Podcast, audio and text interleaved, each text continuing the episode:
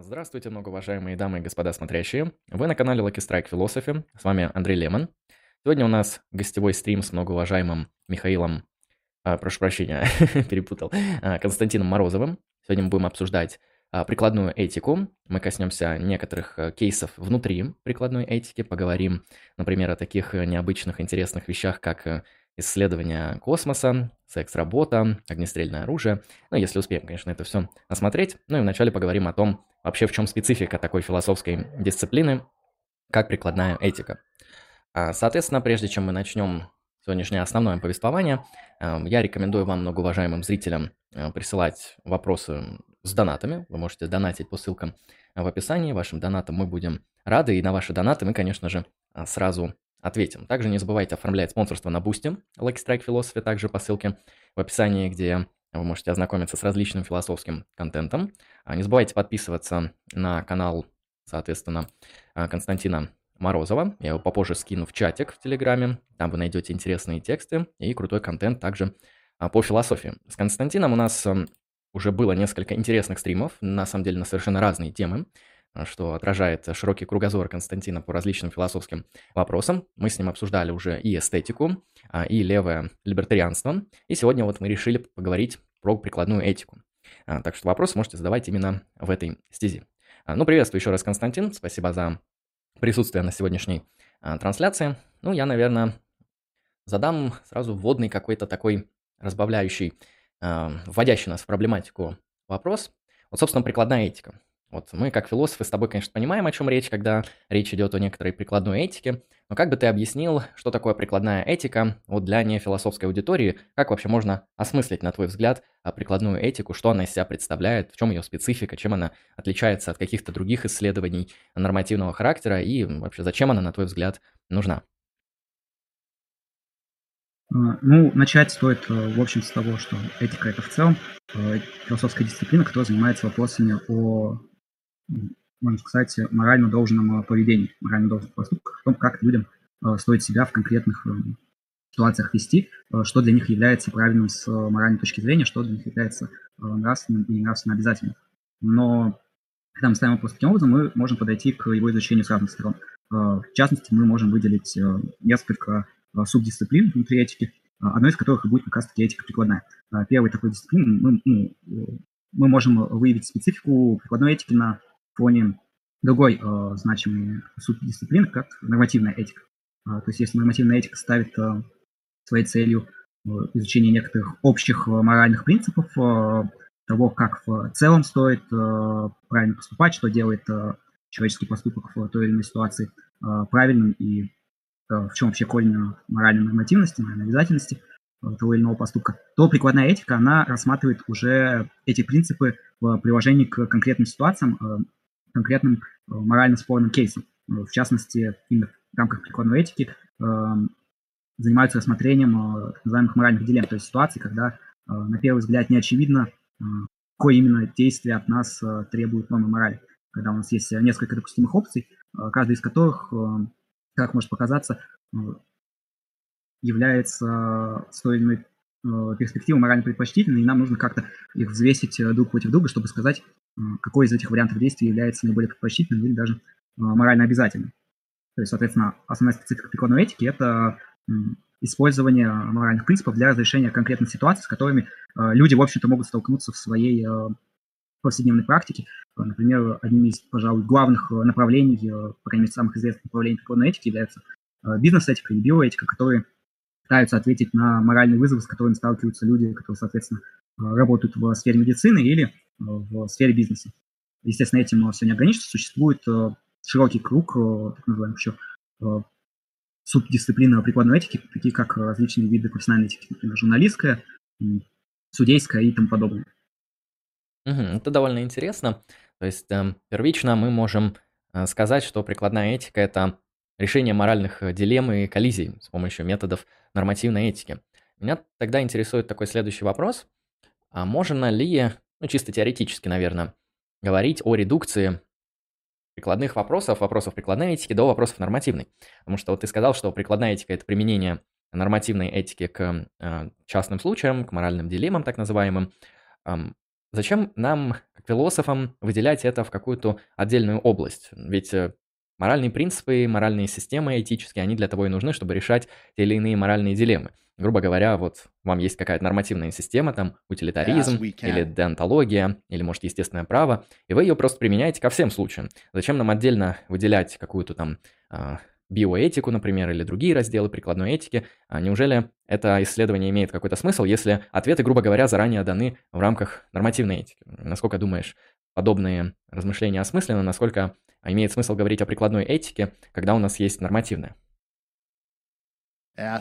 Э, с одной стороны, мы могли бы сказать, что э, действительно нормативная и прикладная этика подобным образом связаны, что нормативная в каком-то смысле э, теоретически первична, тогда как прикладная этика, она по сути, как раз-таки является таким э, способом приложения нормативной этики к вопросам э, нашей э, повседневной моральной практики. Это само по себе не нивелирует важность прикладной этики как отдельной дисциплины, во многом потому, что в, в тех или иных сферах как раз-таки для принятия правильного решения недостаточно знать только нормативную этику. То есть специалист по, допустим, естественному праву, если он хочет, возможно, разрешить какой-то моральный спор, с которым сталкиваются Э, люди в сфере здравоохранения, то есть биоэтическую проблему, э, ему на самом деле будет недостаточно просто руководствоваться набором тех э, теоретических положений, которые разработаны в рамках теории естественного права, с которыми он прекрасно знаком. Ему нужно знать еще определенные факты, определенные области знаний, которые связаны как раз-таки со сферой здравоохранения. Собственно, поэтому, когда ну, во многих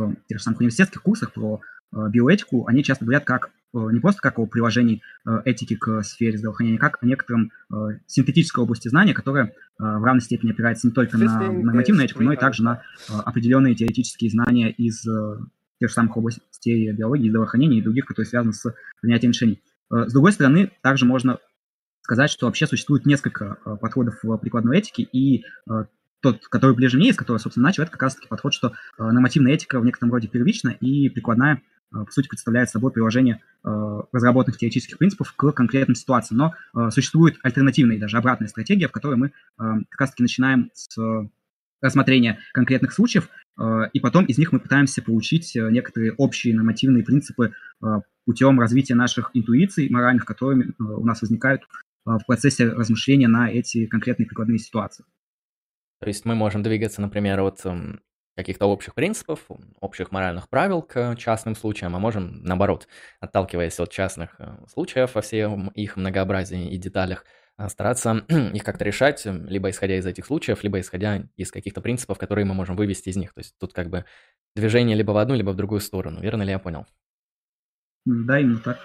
Хорошо, довольно интересно. Мне вспомнился, знаешь, неоплатоническая традиция изучения философии, там тот же самый Платин, который часто говорил, что изучение философии, оно должно происходить с, знаете, таких вот эм, э, вещей, происходящих в мире. То, что, почему изучение философии должно происходить с, э, с этики, причем с этики такой, ну, то, что мы сейчас называем прикладной, с этики частных случаев, потому что они наиболее ясны, наиболее понятны, наиболее наглядны. И потом вот постепенно мы с помощью нашего разума, понемножку анализируя подобные ситуации, все выше и выше возвышаемся в этот мир абстракций и эм, открываем для себя уже не только этические глубины, но и метафизические, эпистемологические и так далее. А, то есть вот э, у меня тогда на основании этого к тебе вопрос, вот на твой взгляд, действительно этический, сфера этического, да, феномен этического, он перед нами ну, встает в первую очередь в а, реальных конкретных ситуациях, да, непосредственными или косвенными участниками которых мы являемся. И на твой взгляд, вот он философ, а, ему стоит для изучения блага, да, для изучения нормативного, а, исходить из вот э, самих ситуаций, то есть, грубо говоря, искать какой-то эмпирический метод э, взаимодействия с этими морально значимыми деяниями, или в целом можно довольно хорошо ответить на нормативные этические вопросы, даже никогда не поучаствовав в тех или иных нормативных дилеммах, моральных дилеммах и так далее. В общем, насколько с твоей точки зрения должно быть связано теоретические размышления об этике, о благе, о нормативном и а, те самые практические некоторые участия в них. Есть ли между ними какая-то разница, а, требуется ли тут какое-то пересечение, и какое место в этом, на твой взгляд, занимает там, прикладная этика, то есть больше ли она похожа на теоретическую все же дисциплину, или вот а, некоторые, может, разделы прикладной этики будут нас реально призывать менять свои кодексы на производстве, как-то по-другому относиться там, к людям, тем или иным сферам. Что думаешь по данным нескольким кейсам? Ну, мне в целом э, ближе взгляд, что этика в целом представляет собой скорее теоретическую область, в том смысле, что человек может заниматься этикой действительно не будучи погруженным непосредственно лично во многие из тех конкретных дилемм, тех практических ситуаций, о которых он говорит, несмотря на то, что, конечно, определенная степень знакомства здесь, наверное, будет являться ну, желательным, скорее преимуществом для этического исследователя, чем недостатком.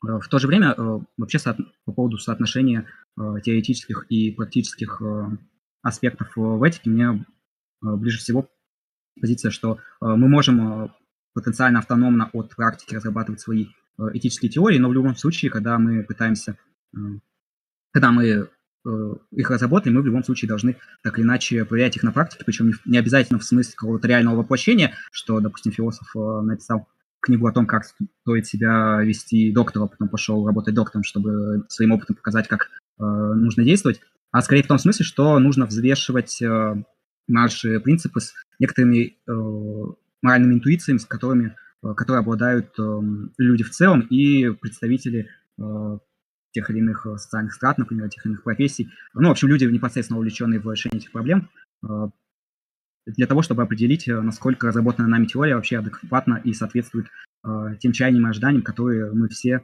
э, как люди, имеем к проработанной этической теории. Э, то есть создать э, в целом некоторую моральную философию, э, нисколько не задумываясь о том, э, как это согласуется с нашими распространенными моральными интуициями, это, естественно, было бы э, методической ошибкой для любого философа. Я тут соглашусь, я смотрел в свое время одно интер- интересное интервью Раса Шафера Ландау, если я правильно произношу его имя, отчество, так сказать. Вот он как раз-таки говорил, по аналогии с философией науки, что вот, как выглядит наука с его точки зрения. Наука – это такая деятельность ученых, да, которые берут некоторые базовые данные и к этим базовым данным разрабатывают объяснительные модели. Они еще иногда называются теории, Теории же отбираются по принципу наилучшего объяснения или по анализу через призму теоретических добродетелей, там, из разряда когерентности, простоты, объяснительной силы, предсказательной силы и так далее. Вот эти вот теоретические добродетели, они оценивают теорию, которая призвана объяснить или иные базовые данные. И он утверждает, что по аналогии этика работает точно так же, как наука, соответственно, что мы за базовые данные берем некоторые моральные интуиции и создаем определенную моральную теорию, которая была бы наилучшим объяснением этих моральных интуиций. И так же, как научные теории проходят вот этот сито теоретических добродетелей, также и моральные теории, они отбираются по принципам наилучшего объяснения, абдукции и так далее, и так далее. Так что я с тобой согласен, что занимаясь этикой и откидывая моральные интуиции, мы не можем заниматься этикой, потому что мы буквально откидываем базовые данные, которые нам нужно объяснять. Это как если химик, объясняя какой-то химический процесс, сказал бы, а, я не буду брать вот эти базовые данные во внимание, я сейчас что-нибудь свое выдумаю, э, из ниоткуда, из никуда, ну, что будет немного наивно. То есть мы все же должны объяснять нечто, а не просто брать какие-то рандомные вещи из головы. Так что я с тобой тут в этом контексте достаточно солидарен. Нам пришло два маленьких доната, я с твоего позволения прервусь на них а, с вопросиками. Сейчас посмотрим, что тут интересного нам а, спросили. Боярш Маж Маржломкамов четвертый. В общем, довольно сложный никнейм. Спасибо тебе большое за 30 рублей два раза. Ты задаешь, соответственно, два интересных или не очень вопроса. Сейчас мы и узнаем. А, первый. Как называется позиция, когда тебе равнодушно на то, что где-то кого-то убивают, если это не касается тебя, твоих знакомых и твоего комфорта? Ну, в этике есть такая дистинкция, называется агентно-релятивные нормативные теории и агентно-нейтральные. Вот, например, такой классический утилитаризм, он является разновидностью агентно-нейтральных нормативных теорий. То есть он оценивает любого человека как морального агента вне зависимости от каких-то его там особых характеристик. Ну, за исключением, понятно, случаев, э, например, если он преступник, где мы можем там причинить ему какое-то э, количество вреда, хотя причинение вреда будет, конечно же, злом в утилитаризме, но так как мы получим с этого больше пользы, то в целом это покрываться будет, это будет добро.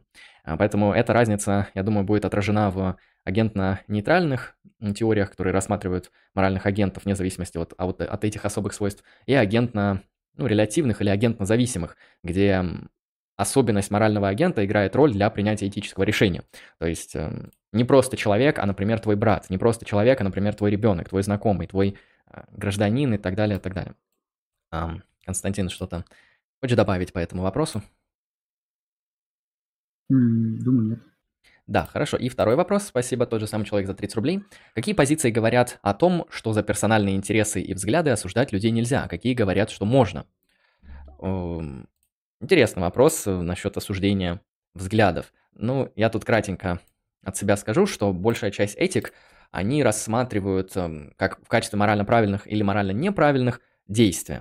То есть, например, деонтологические теории по большей части рассматривают, ну, кантианство, ну, оно рассматривает в качестве правильных или неправильных действия конкретных агентов, да, а также как это делает, в принципе, утилитаризм. Он оценивает на полезность, последствия конкретных действий. А когда мы говорим за персональные интересы и взгляды, то взгляды и интересы сами по себе, конечно, действиями не являются. То есть взгляды могут порождать действия, и мы будем оценивать уже действия с точки зрения моральной правильности или неправильности. Но если вы просто являетесь носителем каких-то взглядов, а, то с точки зрения там, консеквенционализма или, или деонтологии вам будет ну, достаточно сложно найти какие-то претензии. Хотя можно, конечно. А, ну и если мы говорим то, что взгляды – это что-то, что близко к чертам характера, а, то есть или как-то коррелирует с чертами характера, потому что взгляды – это, наверное, убеждения, черты характера – это все же не совсем убеждение, это что-то наподобие диспозициональных установок агента. И, ну, я допускаю, что в этике добродетелей, если вы, там, например, имеете российские убеждения, то вы там склонны будете производить какие-то российские действия или что-нибудь такое, и, наверное, вас можно за это э, осуждать. Ну, насколько я знаю, мейнстрим, он оценивает действия, а сами вот по себе как бы убеждения без действия, если мы вот говорим о, об убеждениях в вакууме, они, конечно, действиями не являются, на мой взгляд.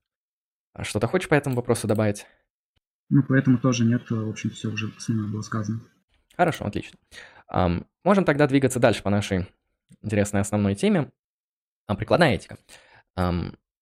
Можно ли, на твой взгляд, сказать, что прикладная этика когда-то исторически появилась? Я, может, задам некоторые такие чисто историко-философские вопросы, если они тебе а, ну, известны. То есть можно ли сказать, что вот прикладная этика, она вот сформировалась как какая-то там дисциплина в какой-то момент времени, а вот до какого-то ее не было. Ну, я приведу по аналогии, например, с философией языка, потому что какие-то заходы или пассажи вокруг природы значения мы находим и у Платона в диалоге Кратил, и там у Августина в некоторых его, элемент, его элементов там, теологических трактатов, и в Средневековье есть размышления о природе значения, но они такие частные, не очень подробные, и не очень большой акцент на них делается.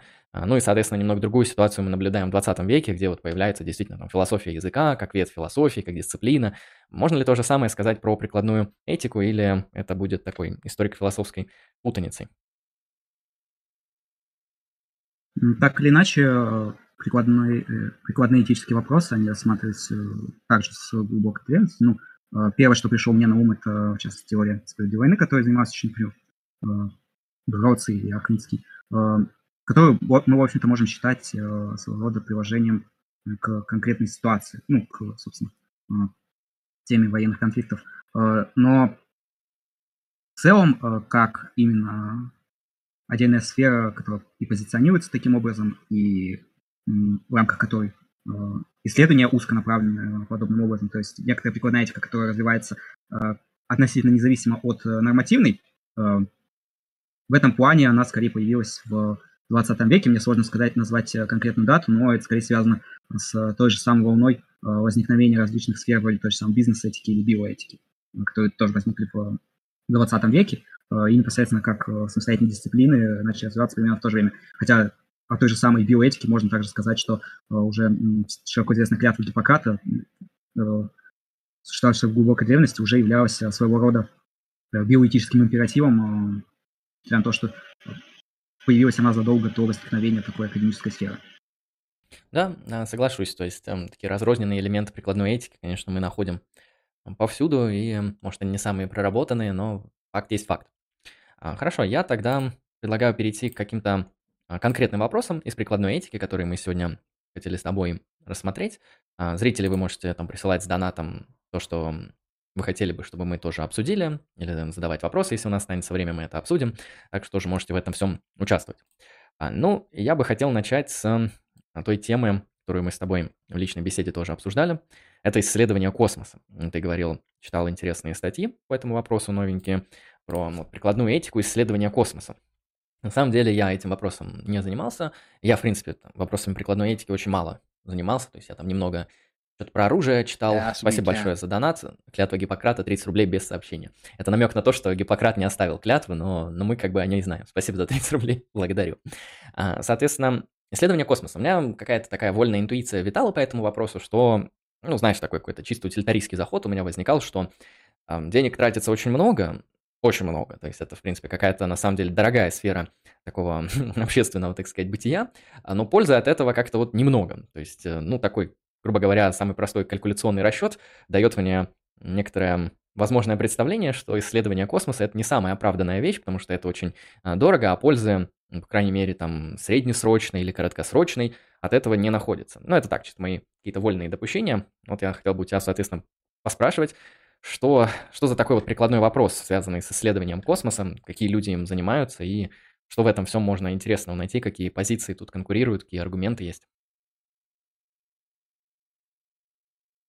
Э, ну, пожалуй, Глант, э, исследователь, который занимается адресной именно сферой этики космических исследований, ну и более широком э, контексте философии космических исследований является Джейн Шварц, и он рассматривает много вопросов в контексте исследований космоса, но главный, как мне кажется, это, в общем-то, вопрос, связанный с проблемой, которую ты озвучил. Это проблема, что мы ну, живем в условиях ограниченности ресурсов и множества различных практических проблем, которые требуют привлечения этих ресурсов для их разрешения. Могут быть как э, финансовые ресурсы, человеческие ресурсы и э, прочее. И одна из основных забот э, Шварца как раз-таки заключается в том, чтобы доказать, что э, космические исследования являются той сферой, на которую необходимо э, тратить ресурсы, не просто потому, что это в каком-то смысле нас морально допустимо, но скорее Шварц ставит гораздо более многообещающее утверждение, что освоение космического пространства, космических исследований являются нашим моральным обязательством. И в силу этого мы должны расходовать свои ресурсы, в том числе на космические исследования, даже тогда, когда мы могли бы, например, перенаправить их на помощь бедным или голодающим и так далее. Его основной аргумент основан на несколько спорном утверждении, что у нас есть моральное обязательство перед самими собой сохранять человеческий вид. И также он связан с этим э, моральное обязательство уже перед окружающей средой, собственно, в том, чтобы сохранять э, окружающую среду. И он говорит, что из э, построение космического пространства является потенциальным способом выполнить это моральное обязательство как минимум в трех основных направлениях. Во-первых, как раз-таки он утверждает, что поскольку мы живем на планете с ограниченным запасом ресурсов, необходимо инвестировать, вкладывать в освоение космоса, потому что космос – это потенциальный источник новых ресурсов, которые мы можем использовать для решения проблем здесь, на Земле. Во-вторых, он, ну, следующие два аргумента, они связаны с утверждением о наличии особых космических опасностей по отношению к Земле. Первый из них – это опасность, например, астероидная. Могут существовать различные космические объекты, столкновение с которыми для нас будет означать гибель всей человеческой расы и, возможно, уничтожение планеты. И для того, чтобы предотвратить подобные столкновения, нам необходимо исследовать космическое пространство и вкладывать в это деньги. И третий, гораздо более долгосрочный аргумент основан в том, что э, наша планета гарантированно когда-нибудь э, перестанет существовать, вся жизнь на ней вымрет э, вследствие э, конца жизненного цикла Солнца. Э, и, соответственно, э, космическая колонизация, в смысле э, переселения нас на какие-либо другие э, пригодные для обитания планеты, является необходимым шагом для того, чтобы предотвратить вот эту третью опасность, связанную с э, гибелью Солнца, которая произойдет через очень отдаленный от нас промежуток времени, но Шварц утверждает, что тем не менее у нас есть обязательство в том числе способствовать сохранению человеческой расы в будущем, в том, что касается поколений сильно отдаленных от нас. Потому что, я думаю, это очень важный момент, который нужно подчеркнуть. А, речь идет именно об обязательстве э, сохранения человечества как вида, а не о сохранении конкретных человеческих особей. Угу. Это довольно интересно, то есть я, как понимаю, за базовую посылку принимает, что у нас есть вот базовое обязательство в виде сохранения нашего вида, и из-за этого, ну, как ты хорошо показываешь, довольно просто продедуцировать, что нам необходимо исследовать а, космос по той причине, что оставаться на Земле рано или поздно, то есть с определенной вероятностью рано, с другой вероятностью поздно, существовать просто невозможно будет, и, следовательно, вот можно исследовать космос для того, чтобы существовать как где-то в ином смысле. То есть общий ход аргумента примерно так выглядит. Ничего я не упустил? Да.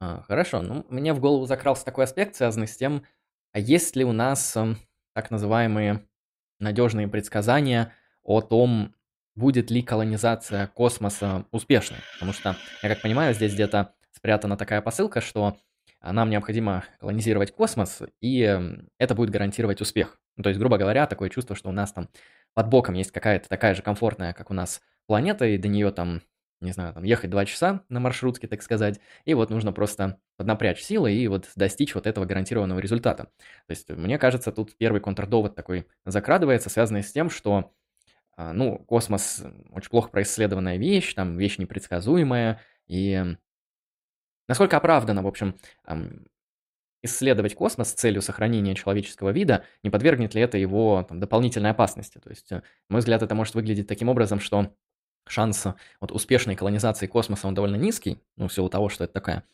очень агрессивная, так сказать, среда, и с современными технологиями, и с будущими технологиями, я думаю, это все равно среда окажется очень некомфортной для ее посещения, и так или иначе, вот пытаясь как-то налаживать производство и усиливать наши исследования а, сферы космической, мы только будем продолжать тратить а, деньги, средства и ресурсы, ну и, соответственно, возможно, мы будем убивать просто тех людей, которых будем посылать на долгосрочную колонизацию. Ну, мне вспоминается сразу художественный фильм там «Чужой», Ридли Скотта, где вот, вот эти вот корабли летают колонизаторские, в «Чужом завете» особенно это видно, ну и там происходит с ним какая-нибудь беда, а беда в космосе легко может произойти, и в итоге это все накроется, и все ваши, как говорится, деньги и жизни людей улетят в небытие. То есть насколько, грубо говоря, оправдано исполнять обязательства а, по сохранению нашего вида вот именно таким образом. А есть ли тут какие-то ходы а, в защиту подобного кейса? Э, ну, это на самом деле э, действительно контраргумент один из э, самых очевидных, но вместе с тем он немного уводит нас в сторону другой дискуссии. Это дискуссии о практической осуществимости космических исследований, космической колонизации и так далее, что, ну, на мой взгляд, является вопросом, который лучше адресовать не моральным философам, а как раз-таки специалистам по космосу, людям, которые непосредственно связаны с этой практической сферой. Потому что я, например, могу об этом судить только на уровне э, научпопа, который я читал, и документальных фильмов, которые я смотрел, в которых ну, разные ученые из этой сферы э, дают достаточно разные прогнозы от весьма оптимистичных в случае, когда люди радостно заявляют, что нас, возможно, даже в перспективе ближайших, ну, жизни ближайших поколений ждет, допустим, колонизация Марса, а там уже колонизация где-нибудь за пределами Солнечной системы не за горами, до Э, довольно пессимистичных прогнозов, которые, опять же, озвучивают э, люди, специализирующиеся на этой сфере, в том, что для нас э, перспектива колонизации других планет, даже ближайших, то есть Марса непосредственно, можно сказать, действительно по космическим меркам это руку, только руку протянуть, что даже перспектива колонизации Марса для нас недоступна, и, в общем-то, космическим мечтателям уже сегодня стоит смириться с тем, что никогда и никто не будет жить в космической колонии, даже если каких-то отдельных астронавтов мы туда когда-нибудь закинем какими-нибудь целями. Лично мне кажется более интересными другие возражения. В частности, у меня э, в первую очередь вызывает э, сильное сомнение, а существует ли действительно у людей моральное обязательство по э, сохранению человеческого вида и окружающей среды. Я думаю, стоит оговориться, что э, вообще насчет окружающей среды, несомненно, есть определенное э, инструментальное обязательство в том смысле, что э, у нас нет обязательств перед самой окружающей средой, но у нас есть э, обязательства перед э, различными живыми существами, встроенными э, в окружающую среду, такие как, ну, собственно, другие люди. Э, которые непосредственно уже сейчас, не просто в перспективе ближайших поколений, а уже сейчас э, страдают от загрязнения окружающей среды. И, собственно, мы можем сказать, что у нас есть определенные обязательства противодействия загрязнению и сохранению окружающей среды э, в качестве производных от обязательств перед этими конкретными э, живыми существами, как людьми, так и, возможно, какими-то нечеловеческими животными. Э, но касательно обязательства по сохранению человеческого вида, для меня максимально контринтуитивно, что у людей могут быть подобные обязанности, потому что они, опять же, не относятся ни к какому конкретному лицу. То есть мы никогда не можем сказать, кто то лицо, которое имеет право, коррелирующее с нашей обязанностью сохранять человеческий вид, а, поскольку очевидно, что сам человеческий вид не является лицом ни в каком, а, ни в каком подобном смысле. А, точно так же, как и не является, например, общество, и поэтому ну, лично мне близки те нормативные взгляды, которые отрицают существование каких-то обязательств перед обществом и пытаются редуцировать плюс-минус все моральные обязательства, которые мы несем, до обязательств перед конкретными лицами. Ну, да, и в данном это... конкретном случае мы можем сказать, что у нас есть, допустим, обязательство э, перераспределять доходы и ресурсы таким образом, чтобы помогать э, бедным, но при этом э, контринтуитивно, что у нас есть обязательство распределять их таким образом, чтобы э, помочь э, спасению жизни э, людей, которые еще не существуют. Например, если мы попытаемся перефразировать э, этот аргумент в том смысле, что у нас есть обязательство перед будущими поколениями э, содействовать их э, способности к выживанию. Какие-то, возможно, обязанности такие есть, но, опять же, контринтуитивно, что это именно будут обязательства в духе сохранять человеческую расу любой ценой. Ну, или не любой ценой, но любой морально приемлемой ценой. Ну, на самом деле, да, ты прав, тут возникает много, я как вижу, метафизических проблем.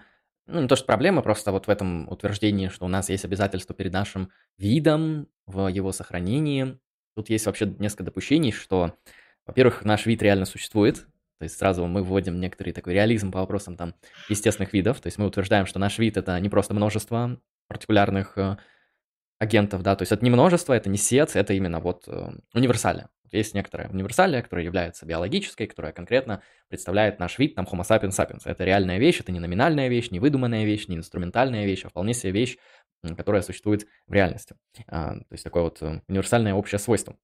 Затем мы еще утверждаем, что у нас есть это обязательство сохранять наш вид не здесь и сейчас, а как бы еще в будущем. То есть э, тут это обязательство, оно как бы а, экстраполируется на некоторое такое неопределенное будущее и какой статус этого будущего.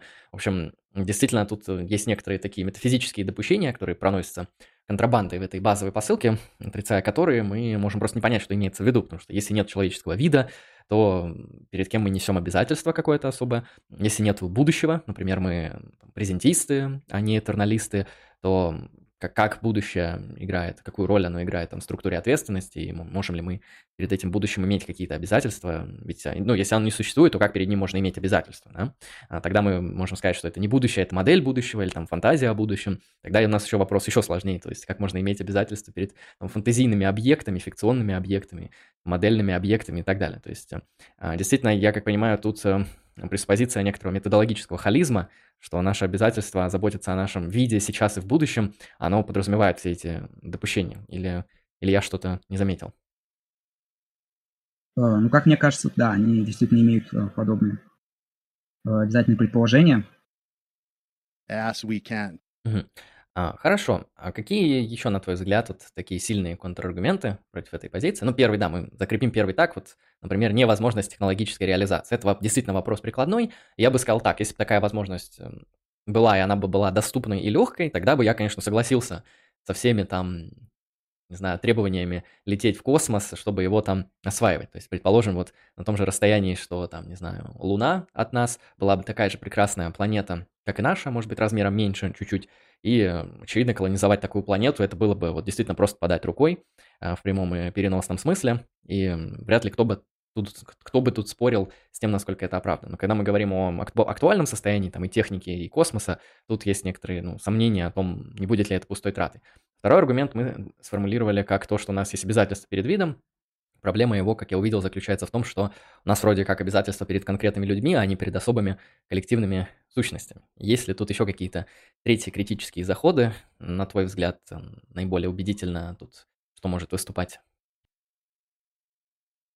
Э, ну, как мне кажется, на самом деле э, можно было бы модифицировать, э, допустим, исходную позицию ситуации таким образом, что эм, обязательство по сохранению вида, оно связано с определенной межпоколенческой справедливостью в том смысле, что более ранние поколения имеют некоторые преимущества в доступе к природным ресурсам, которые никто из людей не создавал, и на которые, соответственно, опять же, отсылая к одному из предыдущих стримов по левому либертарианству, ни у каких людей не могут быть исключительных моральных притязаний на использование этих ресурсов. И, соответственно, э, когда люди в ходе своей деятельности, например, опустошают или даже просто чрезмерно присваивают э, природные ресурсы и, и ухудшают их качество систематически путем того же самого загрязнения, они тем самым э, берут на себя определенное компенсаторное обязательство перед последующими будущими поколениями, что они, даже если не приведут окружающую среду в порядок, какой они ее взяли, то хотя бы оставят, например, искусственных произведенных ресурсов э, достаточно для того, чтобы компенсировать вот этот недостаток в доступе к предыдущим ресурсам. Ну и на самом деле э, многие э, сторонники подобного аргумента э, также часто говорят, что, в общем-то, большинство э, тех обязательств, э, которые мы имеем перед будущими поколениями, э, касательно компенсации за ухудшение окружающей среды, они компенсируются теми преимуществами, которые мы как э, поколение им передаем э, по наследству в виде имеющихся у нас технологического уровня. То есть если бы они начали в полностью голой земле и присваивали, так сказать, природные ресурсы прямо из естественного состояния, как это делали наши предки много-много лет назад, то их жизненная перспектива была бы на самом деле намного хуже, чем в условиях современной постиндустриальной экономики, несмотря на все экологические ухудшения.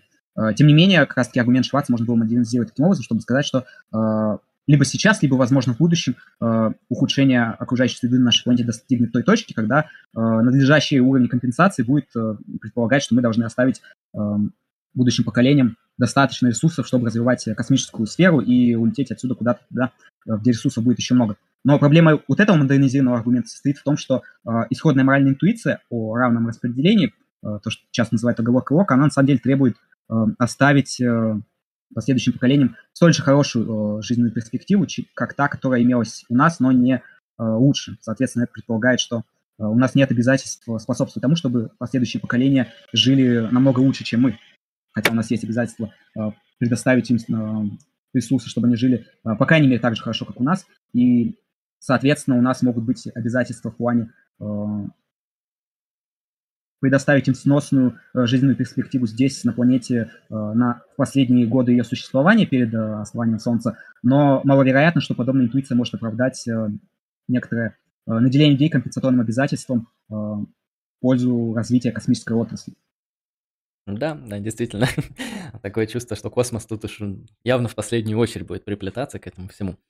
А как, на твой взгляд, вот эм, можно ответить на такое возражение, которое, я думаю, может возникнуть со стороны там, людей, которые, возможно, мало знакомы с левым либертарианством. Ну, из разряда, вот ты сказал, у нас есть эм, обязательства перед э, другими поколениями и так далее.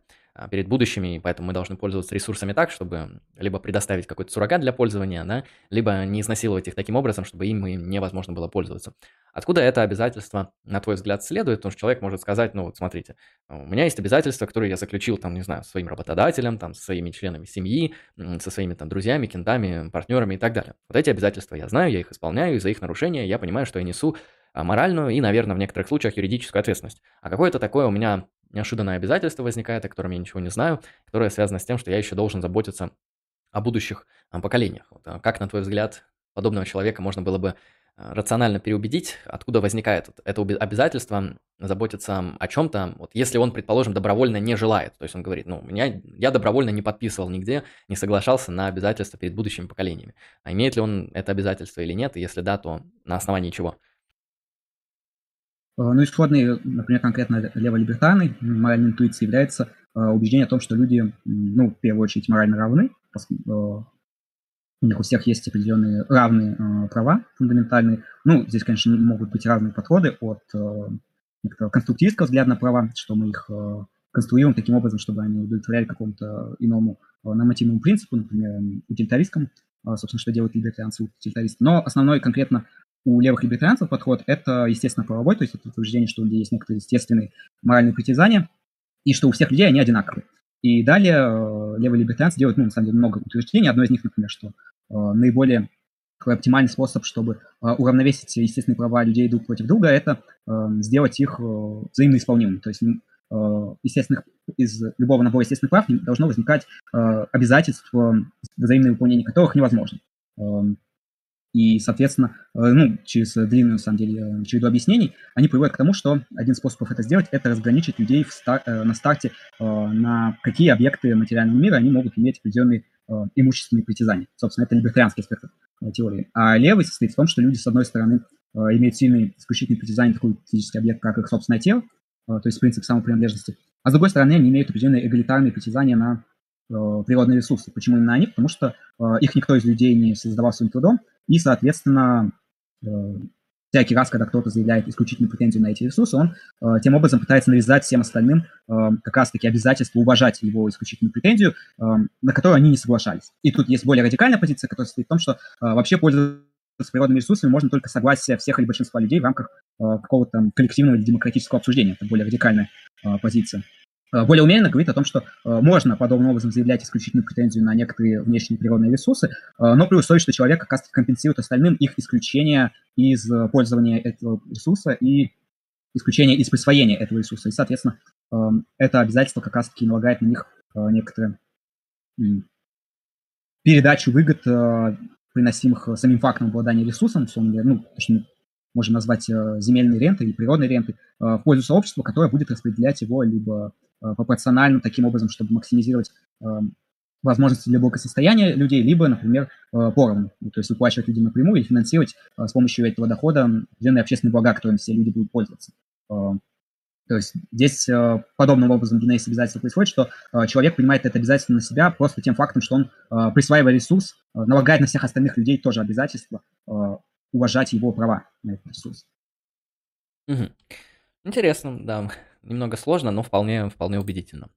А, прервемся на парочку донатов, чтобы они не залежались. Клятва гиппокампа 30 рублей просто так, спасибо большое. Аноним 30 рублей с вопросом. И президент седьмого дня 30 рублей просто так, благодарю. А, вопрос задает аноним следующий. Военный обязан выполнить приказ вне зависимости от того, как он к нему относится с точки зрения этики. Вопрос. Эм, нет, тут вообще сформулировано так. Военный обязан выполнить приказ вне зависимости от того, как он к нему относится. Точка.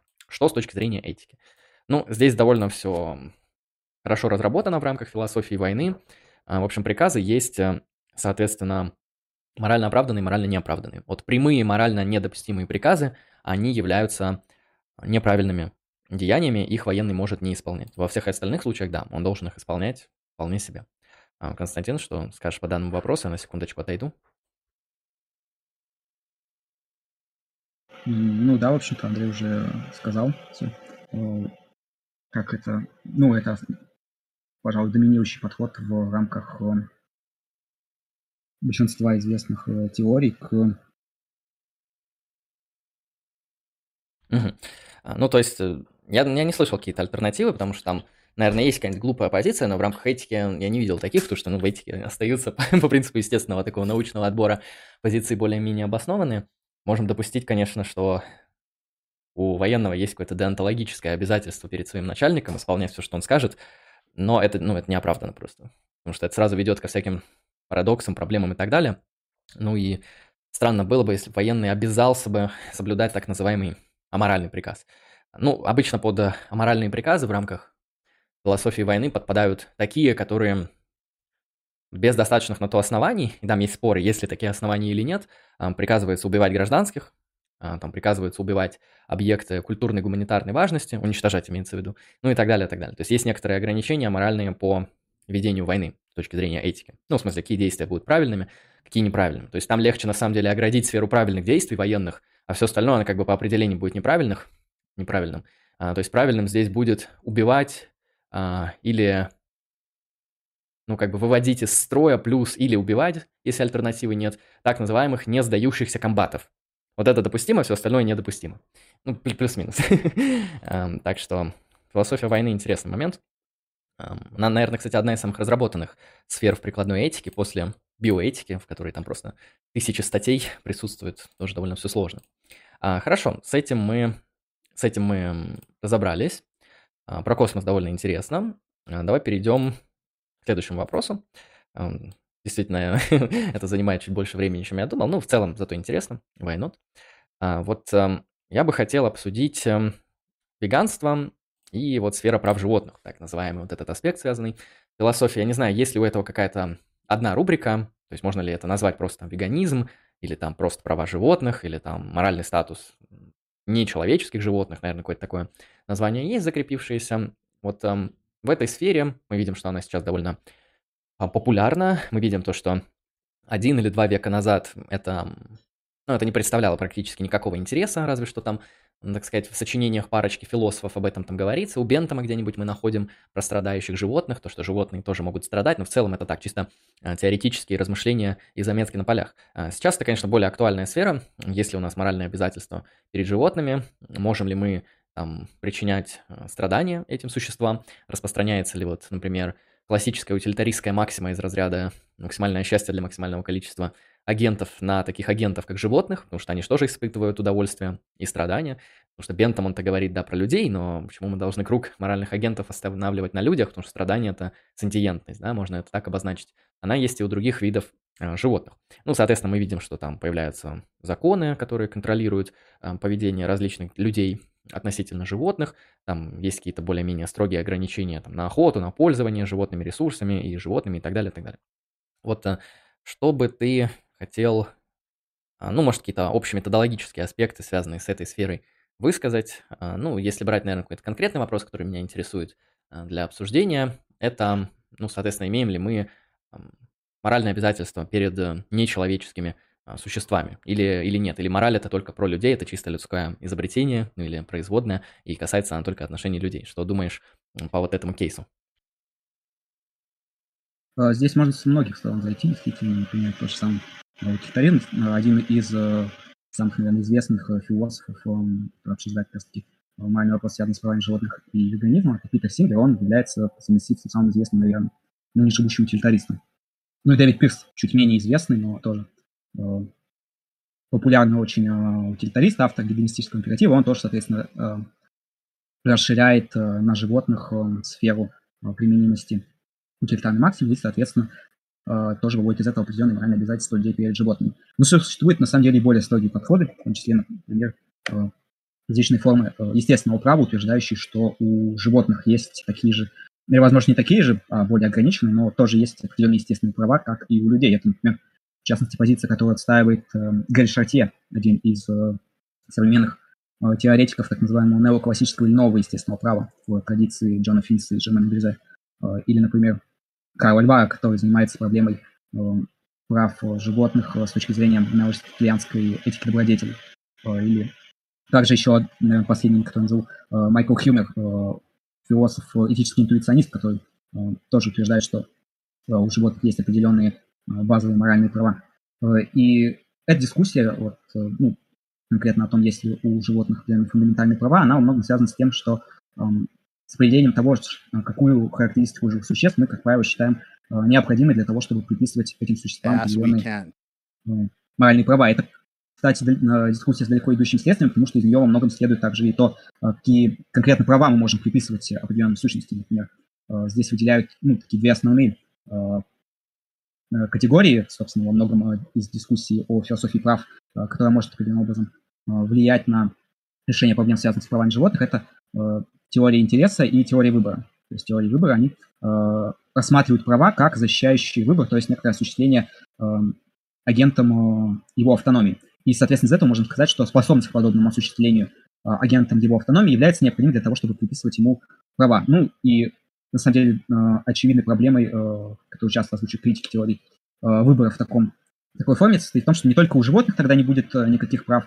но даже, например, у ментальных инвалидов и детей до определенного возраста также не будет никаких прав. То есть именно детей, не просто эмбрионов, а уже рожденных. Э, с другой стороны, противоборствующая теория, э, теория интереса утверждает, что э, возможности, поскольку права защищают определенный интерес, как правило, интерес здесь определяется как определенный сказать, заинтересованность с точки зрения благосостояния, то есть нечто связано с тем, как определенные действия, определенные обязательства влияют на благополучие агента, имеющего права. И с этой точки зрения, действительно, тогда сентиентность будет уже достаточным критерием для того, чтобы приписывать существам права, потому что э, сентиентность, способность переживать определенный субъективный опыт, это все, что достаточно для того, чтобы иметь э, благополучие и, соответственно, иметь определенные интересы. И с этой точки зрения, естественно, и тогда и нет никаких проблем с тем, чтобы дети э, или ментальные инвалиды имели права, потому что хотя они не могут э, реализовывать автономный выбор так же, как это делают взрослые люди э, с полностью э, здоровой психикой, но в этом же смысле определенные интересы с точки зрения благополучия могут иметь и животные. И, соответственно, тогда мы можем утверждать, что у животных тоже могут э, иметься права. Естественно, из этого напрямую еще не следует, что у животных есть права, э, но это зависит от некоторых дополнительных предпосылок, связанных с приписыванием э, кому-либо прав. Многие теории закрывают это, например, таким ходом, а, просто утверждают, что а, права – это чисто человеческое изобретение, их могут иметь люди, но это не очень удовлетворительный ответ, потому что это кажется а, какой-то откровен, ну, откровенной формой видоизма. Здесь не содержится какого-то объяснения того, почему это так, почему действительно только люди имеют права, если, например, мы делаем, приписываем людям права на основе их вот этой самой способности иметь определенный интерес с точки зрения благополучия, почему мы делаем того же самого животного. И здесь уже гораздо сложнее будет э, придумать э, какое-то объяснение того, что отличает э, сущность на моральный статус людей и животных. То есть он может отличаться по степени, если, допустим, мы, особенно если мы используем какую-то гибридную теорию прав, которая говорит, что есть права, которые связаны с автономным выбором, а есть права, связанные с интересами, и просто тех существ, у которых есть и интересы, и способность к автономному выбору, у них просто больше прав, как, например, у взрослых людей, пожалуй, в любой концепции предполагает, что взрослый имеет больше прав, чем дети. Взрослый, например, может продать квартиру, а ребенок это сделать не может. Вот. Угу. Довольно интересно. Слушай, а ты можешь еще раз вот эм, по, наверное, или полочкам, или посылкам, не знаю, как лучше будет звучать, э, разложить, как вот строится легитимизация прав через э, интерес. То есть мы говорим что-то наподобие, вот есть существа живые, а, у них есть некоторая там, сфера интереса, она направлена на там, благополучие, и если нам это является ценным, то этого достаточно для того, чтобы такой объект имел а, ну, правовые какие-то, правовую защиту и моральный статус? Или тут как-то по-другому это строится, строится? То есть как, как оно пошагово выстраивается? Э, ну да, в первую очередь э, подобный... Ну, я, э, на самом деле, существует множество конкурирующих теорий, которые используют обоснованием прав на основе защиты интереса. Я, пожалуй, объясню на примере того же самого неоклассического естественного права Финиса. То есть у Финиса же основная идея состоит в том, что мы сначала имеем ну, определенные самые очевидные, существуют определенные самые очевидные базовые блага, к которым стремятся все существа, ну, для Финиса конечно, все-таки в первую очередь люди, просто в силу своей природы, ну, потому что они так устроены, что для них это является благом, это для них ценно. И они самоочевидны в том плане, что человек еще до каких-либо практических рассуждений э, имеет естественные склонности, он знает, что он к этому стремится. Э, здесь, конечно, стоит сказать, что э, несмотря на то, что есть определенные весьма стабильные перечни, ну, э, точнее, пункты в перечне базовых благ, такие как жизнь, знания, определенный эстетический опыт, э, коммуникабельность, то есть некоторые рода отношения с другими э, людьми, но существуют также определенные э, блага, определенные пункты, по поводу которых э, есть споры. Э, ну, это просто есть, то есть будем это учитывать. И далее утверждается так, что есть определенные самоочевидные практические принципы. Ну, первым из них это то, что называется первый принцип практического разума, что к благу надлежит стремиться, а зла надлежит избегать. И этот принцип, он сам по себе еще не определяет, что такое благо, то есть к чему надлежит стремиться, и что такое зло, к чему надлежит избегать. Он скорее как раз-таки формулирует основную практические категории, в которых мы рассуждаем.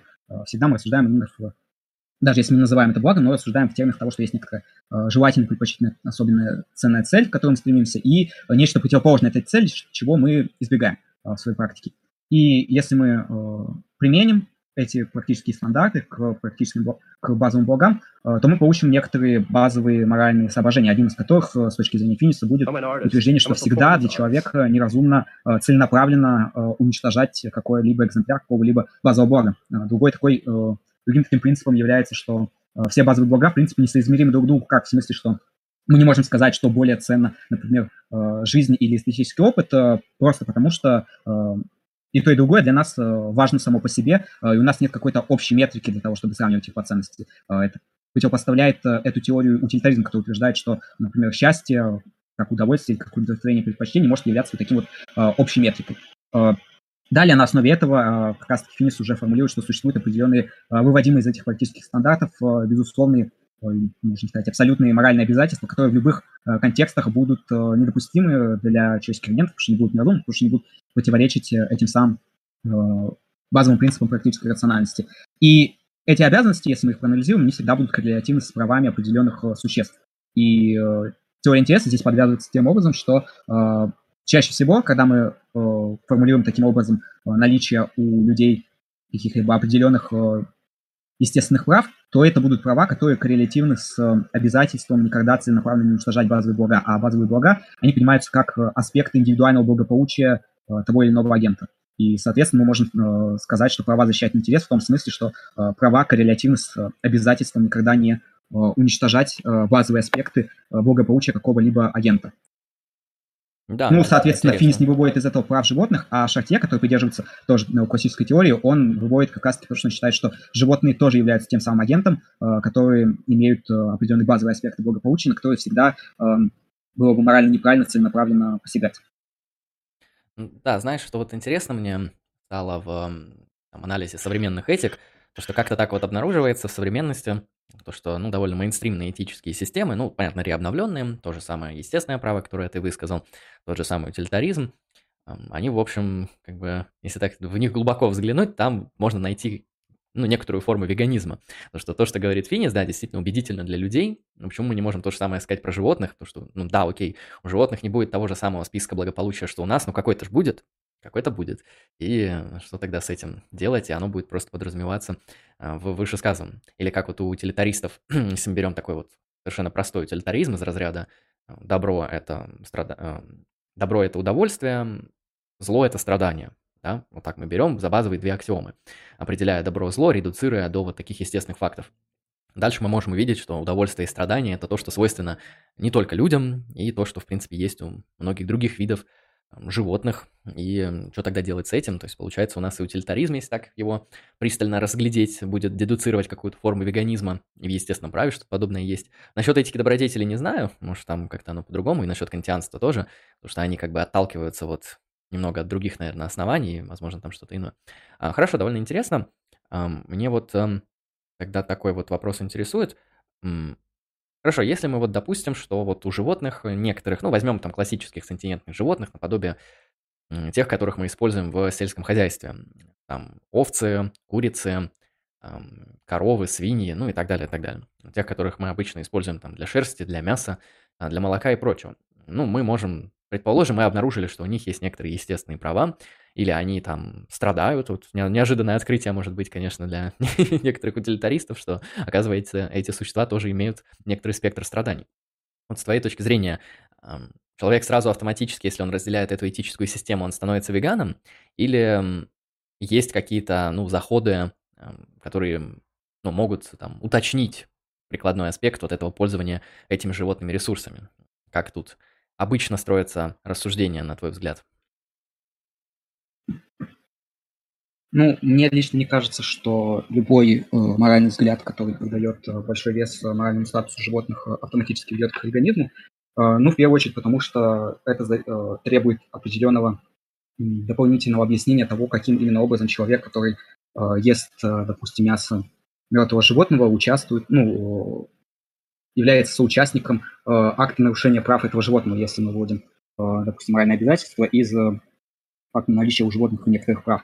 Например, э, это требует показать, что человек, допустим, э, потребляя мясо, купленное им на коммерческом рынке, тем самым субсидирует э, мясную индустрию, которая как раз-таки заявляет, занимается в индустриальных масштабах э, нарушением прав э, животных. И с этой точки зрения мы можем действительно сказать, что он э, соверш... например, участвует в этом акте как, э, допустим, эм, заказчик, потому что подобными э, субсидированием спроса он э, тем самым способствует тому, что и в будущем животных точно так же будут убивать для того, чтобы удовлетворить потребительский спрос, в котором он участвует. Но многих, на самом деле, и даже многих, некоторых веганов подобное объяснение не устраивает, и некоторые из них утверждают, что автоматически покупка мяса на коммерческом рынке не предполагает э, того, что человек э, участвует в субсидировании с э, коммерческого спроса, и э, с этой точки зрения необходимо, ну, например, некоторые, э, в общем-то, сторонники прав животных э, не являются веганами, но при этом они считают, что э, для людей является морально предпочтительным, добродетельным, например, э, субсидировать различные альтернативы, например, э, субсидировать э, изготовление искусственного мяса как э, потенциально более морально приемлемую альтернативу, чем э, покупку мяса уже убитых животных. Э, или другая перспектива, которая на самом деле является достаточно распространенной, в отличие от веганизма, и, мне кажется, является распространенной даже среди людей, которых, на первый взгляд, отталкивают заявление о наличии прав животных. Это идея, что мы должны, например, гуманизировать условия содержания на коммерческих фермах, то есть, несмотря на то, что животные там по-прежнему будут убиваться в промышленных масштабах. Некоторых э, успокаивает сам факт, если, э, допустим, перед э, их смертью они будут содержаться в более приемлемых условиях, и их страдания, допустим, будут минимизированы. Многие относятся к этому как к наименьшему из или как, например, к необходимости, которую мы не можем избежать, потому что альтернатива, возможно, потенциально будет хуже. Потому, если, например, при отказе от коммерческого разведения животных для последующей коммерческой продажи мяса у нас будет недостаточно продовольствия, чтобы покормить Э, все 7 миллиардов человек на планете. Вот, и поэтому многие э, сторонники прав животных, они согласны с тем, что в подобных условиях э, является, хотя и нежелательным, но в принципе допустимым э, покупка мяса и его, соответственно, поедание, но при этом э, для человека более морально предпочтительным будет, э, например, личный выбор в пользу веганизма или, например, субсидирование, ну, допустим, через э, налоги, ну, то есть э, выплата налогов, через которые потом государство уже будет субсидировать э, определенные альтернативы коммерческому разведению животных, такие как искусственное мясо или другие э, виды. Угу. Ну, в общем, другие веганские альтернативы, которые бы потенциально могли бы удовлетворить весь существующий продовольственный спрос на планете. Да, довольно. Но это более долгосрочная цель просто. Убедительный ответ, я тут соглашусь. А если мы, например, спрашиваем не вот про обычных городских потребителей, которые, да, просто заходят в магазин, берут там курицу замороженную или, или охлажденную мертвого животного. То есть к ним действительно может немного претензий. А вот, э, соответственно, тех, кто содержит эти фермы, ну или там, те люди, которые просто убивают этих животных на продажу и на мясо. Ну, я думаю, это было в деревнях, э, особенно в таких российских деревнях, где, ну, это популярная практика, что там у человека там свое хозяйство, а, там свиньи, курицы, которые, конечно, используются для поддержания этого хозяйства, ну и для продажи. Вот можем ли мы сказать, что вот люди, которые напрямую связаны с этим всем, вот они поступают аморально с точки зрения данных этических концепций. Вот если мы не будем говорить о тех вот а, отдаленных покупателях, которые там через пятую руку это мясо получают. Э, ну, здесь более э, само по себе морально сомнительное действие. Здесь многие, например, радикальные защитники прав животных, э, радикальные. Не очень, на самом деле, удачное выражение радикальные веганы, потому что ну, весь радикализм состоит, состоит просто в том, что они рацион свой вином заморганизовывают, но э, имея в виду просто крайнюю возможную позицию, там действительно, возможно, люди э, и такие есть, которые будут утверждать, что э, любое э, участие, и особенно непосредственное участие в умерщвлении э, животных, в том числе животных для последующей продажи их мяса, э, оно является моральным, морально недопустимым. Человек, который это делает, он э, ну, является в моральном смысле убийцей, как если бы он был человек. А вот, ну, возможно, не в том же самом смысле, что есть определенная иерархия ценностей между человеческой жизнью и жизнью животного, но, тем не менее, жизнь животного достаточно важна и достаточно ценна, чтобы запрещать его целенаправленное убийство в подавляющем большинстве случаев. Но более умеренные позиции, вот те, которые озвучил, они могут допускать, что для таких людей э, допустимо убивать животных, если они соблюдают некоторые дополнительные моральные ограничения. Собственно, что я и сказал, это связано с э, минимизацией э, страданий животных и, например, максимизацией их комфорта и благополучия на протяжении того периода, пока они содержатся на ферме еще живыми. То есть даже Питер Сингер, хотя он, собственно, веган и э, предлагает э, в потенциале отказаться от э, коммерческого заведения животных как таковых, он говорит, что для него гораздо более принципиальным э, важным вопросом, насчет которого он пытается, старается просвещать людей и ну, менять общественное мнение в другую сторону, оно касается как раз-таки более грубых нарушений прав животных, не столько сам факт их коммерческого заведения, сколько, например, условия их содержания абсолютно нечеловеческие на фермах. Э, и для многих веганов это является гораздо более насущной проблемой, и они стараются э, сместить мнение общественности не в ту сторону, что мы полностью откажемся от мяса, потому что это очевидно утопическая цель, э, и большинство веганов, я думаю, это понимают, но скорее в ту сторону, что мы должны э, серьезно относиться к благополучию тех животных, которых мы э, в силу необходимости должны эксплуатировать, просто потому что альтернатива для нас э, была бы массовой смерти от голода. Угу. Да, соглашусь, вполне тоже убедительно.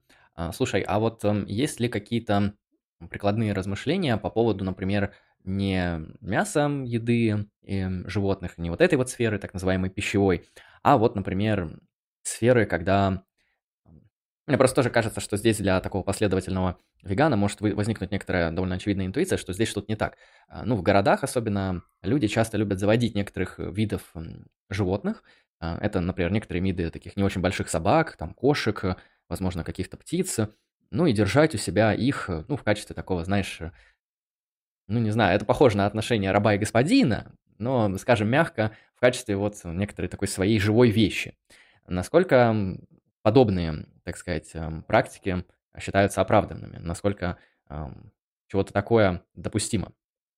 Ну, кто-то что-то на, на этот момент размышлял, потому что я, честно сказать, не видел. Мне всегда казалось, что тут, э, как говорится, собака зарыта, и что когда вы заводите, не знаю, какую-то э, маленькую несчастную собаку для того, чтобы она э, служила вам там некоторые развлекательные вещи, чтобы вам не грустно было сидеть дома, мне кажется, это как-то по-потребительски, то есть нет вот этого рассмотрения этого животного как чего-то, что обладает внутренней ценностью. А насколько это оправдано, на твой взгляд? Тут, кстати, собственно, самом активистском движении часто выделяют эм, две позиции, э, так называемый аболиционизм и велферизм в отношении прав животных. Ну, вообще, это деление, оно придумано людьми, которые себя называют аболиционистами, и, соответственно, велферизм здесь используется чаще как ругательство, которое сами велферисты э, по отношению к себе не используют. Э, позиция аболиционистов, она более радикальна, она как раз-таки в том, что у животных есть некоторые права в сильном смысле, что они должны быть свободны во всех смыслах, в том числе они не могут быть ни в каком виде объектом собственности. Они, в том числе, э, аболиционисты считают недопустимым содержание домашних животных. Э, ну и, соответственно, аболиционисты, как правило, те же самые люди, которые занимают более радикальную позицию по коммерческому разведению животных на фермах, в том смысле, что они не приемлют, так сказать, никаких компромиссов и считают, что даже если перспектива голода нам угрожает, мы все равно имеем сильно моральное обязательство освободить всех животных с ферм и не разводить их впредь просто потому, что у них есть сильные моральные права, которые защищают.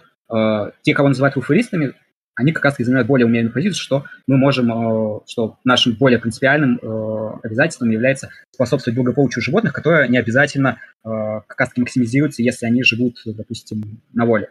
Если говорить про домашние животные, то многие виды как раз-таки не способны, в принципе, выживать в дикой природе, потому что люди их на протяжении веков разводили, и в результате у них можно сказать, атрофировались некоторые особенности, которые бы им пригодились, если бы они пытались выживать в дикой природе. Ну, те же самые, например, коровы с ферм, если их отпустить, то они э, достаточно быстро станут э, кормом уже не для нас, а для львов, например.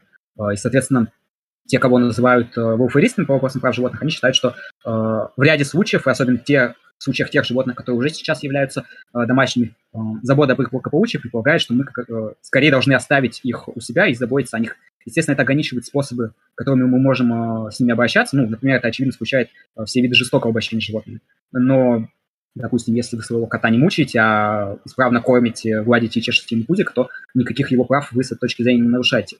Э, более того, вот эта позиция, хотя и кажется, что она больше будет свойственна утилитаристам, ну, например, Дэвид Пирс, он считает, что у людей есть моральное обязательство не просто заботиться о животных, вот, в смысле живущих, но и поскольку Дэвид Пирс является трансгуманистом, он считает, что люди, в э, принципе, имеют моральное обязательство истребить хищничество как э, явление. Не в смысле обязательно убить всех хищников на планете, но, например, через генную инженерию и э, всякие другие э, такие футуристические вещи э, изменить природу таким образом, чтобы в природе больше не было никакой необходимости в э, подобной форме питания, когда одни животные едят других.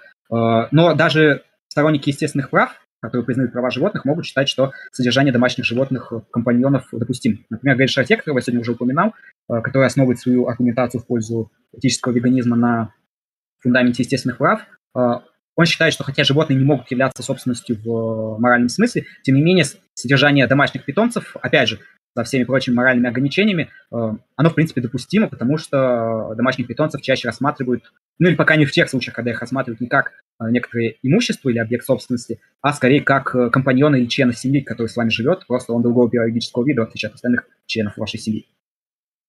Угу. Ну да, неплохо. В общем, когда берете себе собаку, не забывайте, что это не ваш раб, это ваш член семьи. Тогда, тогда все будет хорошо с точки зрения этики. Там в чате спросили, зачем волкам ваше уважение? Вопрос дискуссионный, но оно им явно нужно. Так, ответим на вопросы с донатом, которые пришли. Спасибо большое. Тут понадонатили. А, аноним 30 рублей вопрос. Фруит Фрутис де Монде 100 рублей просто так, спасибо большое. И Балин Омавель 60 рублей, спасибо большое. Итак, тут два вопроса. А, первый от анонима за 30. Как получить однозначное согласие на секс, если животные не могут непротиворечиво его выразить? Ну вот ты как бы знаешь, скрыл ответ в вопросе. Это на самом деле редко бывает, но здесь это прям явно видно. Действительно, животные, они не могут дать согласие на половой акт. В целом, ни в каком адекватном виде человеку. А для человека легитимный половой акт – это половой акт по согласию. А, ну, как минимум. Там кто-то еще критерии добавляет, там то, что он должен быть гетеросексуальный, то, что он должен быть там а, с целью там зачатия детей и так далее. Но это вынесем пока за скобки, там как минимум там должно быть согласие. Если животное не может дать согласие, то, конечно, оно не может... Нельзя с ним легитимно вступить в половой акт. Осуждаем, если что. Ну, вопрос смешной. Спасибо большое. А, и более серьезный вопрос от Балина Умавеля за 60 рублей. Спасибо большое. Каковы критерии сантиентности? Насколько четко эта демаркация? Хороший вопрос.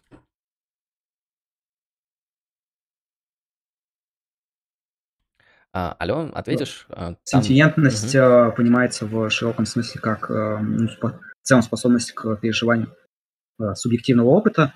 То есть это не просто способность к переживанию страданий и удовольствий, как иногда упрощенно это расшифровывают. И действительно есть определенные сложности в определении сентиентности, особенно у некоторых биологических видов, таких как, например, насекомые являются сентиентными или нет. Но э, в большинстве случаев мы можем исходить из того, что сентиентность у человека, как э, мы можем знать благодаря хорошему, благодаря далеко продвинувшемуся изучению человеческой анатомии, она связана напрямую с наличием нервной системы, с наличием и правильным функционированием нервной системы. И, соответственно, мы можем э, относительно достоверно знать, что у существ, у которых э, развита нервная система в целом схожая с той, которую имеют люди, в частности, это относится ко всем млекопитающим и к другим видам животных, они также имеют сентиентность. Мы можем поставить вопрос, что есть определенные градации, в том смысле, что, например, конкретно о переживании боли есть открытый вопрос, равнозначно ли осознанное переживание боли, которому способен человек, с переживанием боли, которое переживают некоторые виды животных, у которых нервная система более простая, чем у людей. Это легитимный вопрос, но это уже совершенно друг, про другое. Это про степень, так сказать, градиента сентиентности, но не про то, есть она или нет. А есть она или нет, мы здесь относительно легко можем э, сказать, что она точно есть у тех, у кого нервная система похожа на нашу. Э, у кого она не похожа на нашу, там, возможно, более сложные дискуссии, которые, я думаю, э, могут прояснить люди, которые профессионально занимаются изучением строения животных, то есть соответствующие специалисты данных, естественно, научных областей. Возможно, с некоторой поправкой на актуальные, так сказать, философские работы по этой же теме. Но в целом я думаю, что вот этот вот критерий, связанный с нервной системой, он э, достаточно надежен. Слушай, а ты вначале сказал про то, что это определение, определение сентиентности, оно требует mm. наличия субъективного опыта. Здесь имеется в виду квалия, то есть э, требуется ли нам для того, чтобы в мире была сентиентность, был, эм, было квалитативное сознание? Или, или тут под субъективным что-то более простое может иметься в виду? Э, ну, лично я сталкивался с определением сентиентности, которые прямо говорили, что, да, сентиентность — это про способность иметь квали, слово говоря. Э, но, как мне кажется, конкретно в этической плоскости, э, когда мы говорим о сентиентности, здесь подойдет более, ну, не знаю, как сказать, более широкое определение, которое, возможно, допускает некоторые альтернативные подходы к определению субъективного опыта, помимо кваля, потому что, очевидно, есть множество людей, которые не верят в кваля, но которые при этом считают, что мы можем э, в определенном, по крайней мере, смысле э, говорить о существовании у людей и других существ с системой э, субъективного опыта. Угу, хорошо, понял. Мне просто казалось, что эту проблему можно решить таким образом, чтобы избежать вот этой философской трудности, связанной с проблемой кваля, мы можем там сентиентность заменить не на наличие там квалитативного опыта, можем заменить на наличие там какой-то разновидности психики. А, ну, то есть того, что могут изучать психологи от третьего лица там в рамках науки. То есть, например, говорим, вот у нас вот есть психика, наш психический аппарат такой-то, он реализовывается такими-то физическими системами, там вот у этого животного чуть другая психика, вот другие когнитивные функции, ну вот какие-то общие. Мне кажется, здесь, если мы что-то подобное скажем, то есть наличие психики там, в каком-то виде, не в общем смысле, а, точнее не в конкретном смысле, а в общем смысле, то будет полегче об этом говорить, в силу того, что психика, она не с необходимостью подразумевает наличие квалия, то есть психика может быть вполне себе физической какой-то системой, на мой взгляд. И тот же самый человек отправляет в догонку донат, э, задает, как говорится, вопрос на убой. Зигота сентиентна? Насколько, а? Ну, зигота, судя по всему, я думаю, ни из первого, ни из второго определения не сентиентна, потому что у нее нет субъективного опыта, как понимаю, ни в каком виде. А, хотя, если мы панпсихисты, тогда субъективный опыт есть у партикулярных частиц, и, конечно, у зигота он тем более есть, но вынесем за скобки. Если в классическом виде смотреть, то, наверное, у зиготы нет, конечно, субъективного опыта. Я даже не думаю, что у зиготы есть психика, в силу того, что психика — это что-то, что для нас появляется в результате определенной мозговой активности, активности нервной системы. Поэтому я бы допустил бы, что у зиготы нет сентиентности. Вот если мы о зиготе говорим. А у плода, который там на поздней стадии жизни, наверное, какая-то есть. Он же что-то чувствует. Что-то бы хотел тут добавить или вполне исчерпывающе? Не, я полностью согласен. Да, хорошо. Отлично. Ну, с животными, как говорится, разобрались. Поняли, что сложно все, что не, не очевидно, что делать с животными, что не делать. Ну, как и, в принципе, многие философские вопросы, они дают довольно серьезное прояснение. То есть мы после их изучения выходим с большим знанием, но, возможно, одновременно с большей неопределенностью. Это какая-то такая вот волшебная особенность философских вопросов, что чем больше вы ими занимаетесь, тем больше вы узнаете новой информации, новых каких-то концептуальных ходов, решений, аргументов, но тем меньше вы находите какой-то вот прямой очевидный путь, который искали изначально. Хорошо, с животными поговорили. А, ну вот, раз там было вообще про секс и там про животных, да, вот так вот оно всплыло, предлагаю перейти на тему про секс-работу, секс-воркинг. А, тоже довольно интересная тема вообще сексуальной этики, которая является большим разделом прикладной этики. Там много разных вопросов. Там вопросы, например, легитимного, ну или морально оправданного полового акта, вопросы там критериев демаркации согласия и несогласия, там вопросы, соответственно, секс-работы, вопросы оправданности э, там, некоторых семейных э, отношений, да, там, например, гомосексуальных отношений или сексуальных отношений, семейных, я имею в виду, в которых участвуют, например, не 2, а 3, а 4 агента, полигамные и так далее. А, ну, мы конкретно сейчас поговорим о секс-работе.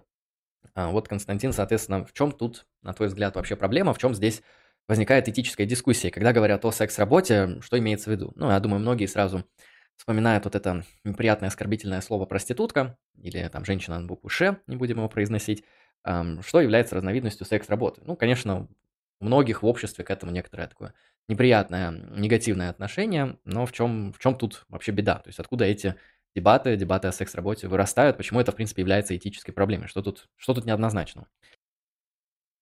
Ну, в первую очередь, э, конечно, здесь неоднозначно то, что секс-работа, любая причем, а, попадает под критерии недопустимого акта в, во множестве а, исторически влиятельных моральных теорий, которые соотносили, например, а, эти критерии допустимости э, с тем, чтобы оба партнера состояли в браке, а сам акт был открыт зачат детей. Это, в частности, те два основных критерия, которые используются в католической сексуальной этике, которая является одной из самых проработанных на данный момент, поэтому ее я привожу в пример.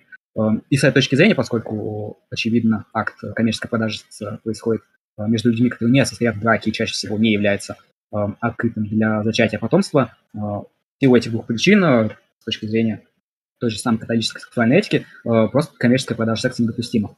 Но альтернативный подход, который говорит, допускает, что люди могут заниматься сексом в том числе не для того, чтобы зачать детей, и не только если они состоят в браке. И более того, даже не обязательно, чтобы они состояли в какой-либо другой форме романтических отношений, э, является допустимой. Тем не менее, люди, которые допускают подобные формы, э, все равно считают, что секс-работа морально проблематична в силу тех или иных причин.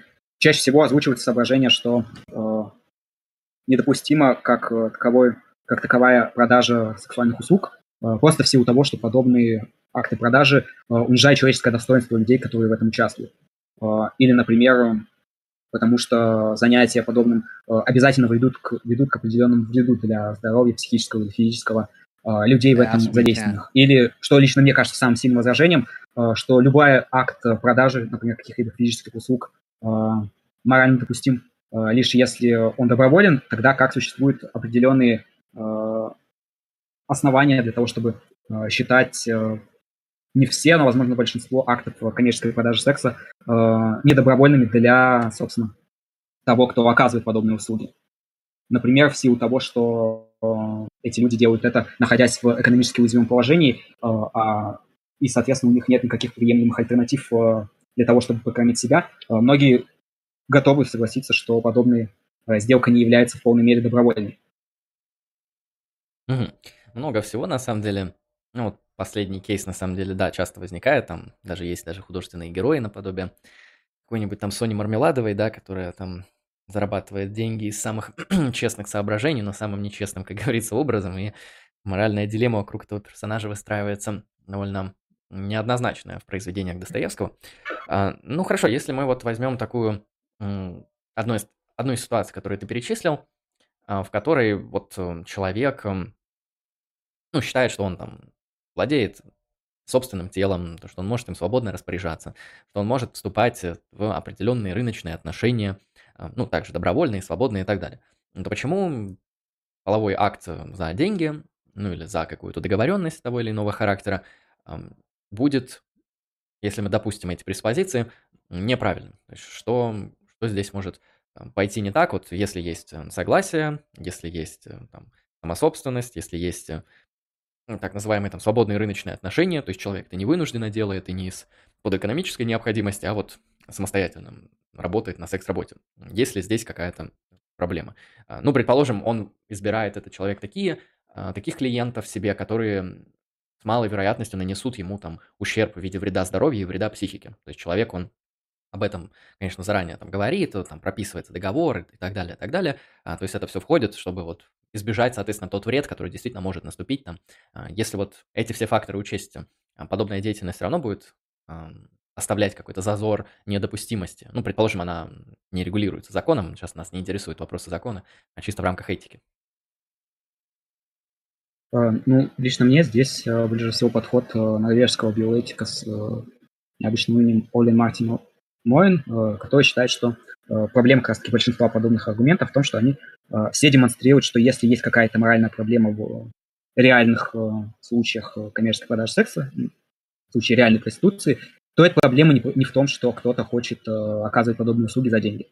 Проблема всегда в чем другом. Например, в том, что у нас нет, допустим, адекватной системы социальной защиты, чтобы люди не оказывались в ситуации, когда им э, нечего терять, когда у них нет приемлемых альтернатив, кроме идти, соответственно, оказывать подобные услуги за деньги. Э, или проблема может быть в том, что у нас нет э, системы надлежащей правовой защиты людей от того, что им будет наноситься физический вред, когда они выполняют подобную работу. На самом деле мы можем провести аналогию с любой другой профессией, показать, что там подобные риски тоже есть. Например, труд уборщиц часто воспринимается как унижающее человеческое достоинство не в меньшей степени, чем э, коммерческая продажа секса. Или, например, э, работа на стройке, она не в меньшей степени э, связана с рисками физического вреда здоровью, э, в том числе и смертельного. Э, или, например, да та же самая, опять же, и труд уборщиц, и труд на стройке.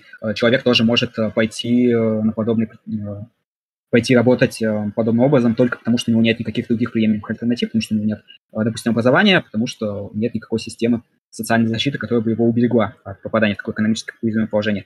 И, соответственно, с этой точки зрения, как мне кажется, э, это все подводит нас к тому, что если мы живем в обществе, где есть адекватная правовая защита, где есть адекватная социальная защита, и где в целом удовлетворены стоят эти побочные требования, которые э, нивелируют риски, связанные с э, секс-работой, она, в принципе, будет морально допустима, потому что у нас нет никаких других причин ее ограничивать, кроме э, различных э, перфекционистских теорий, которые э, в обществе, на самом деле, все люди не разделяют, и, соответственно, э, закон не может э, апеллировать к ним, когда ну, точнее, обоснование того или иного закона не может апеллировать к этим перфекционистским ценностям, потому что люди, которые обязаны будут подчиняться этому закону, они не разделяют этих ценностей.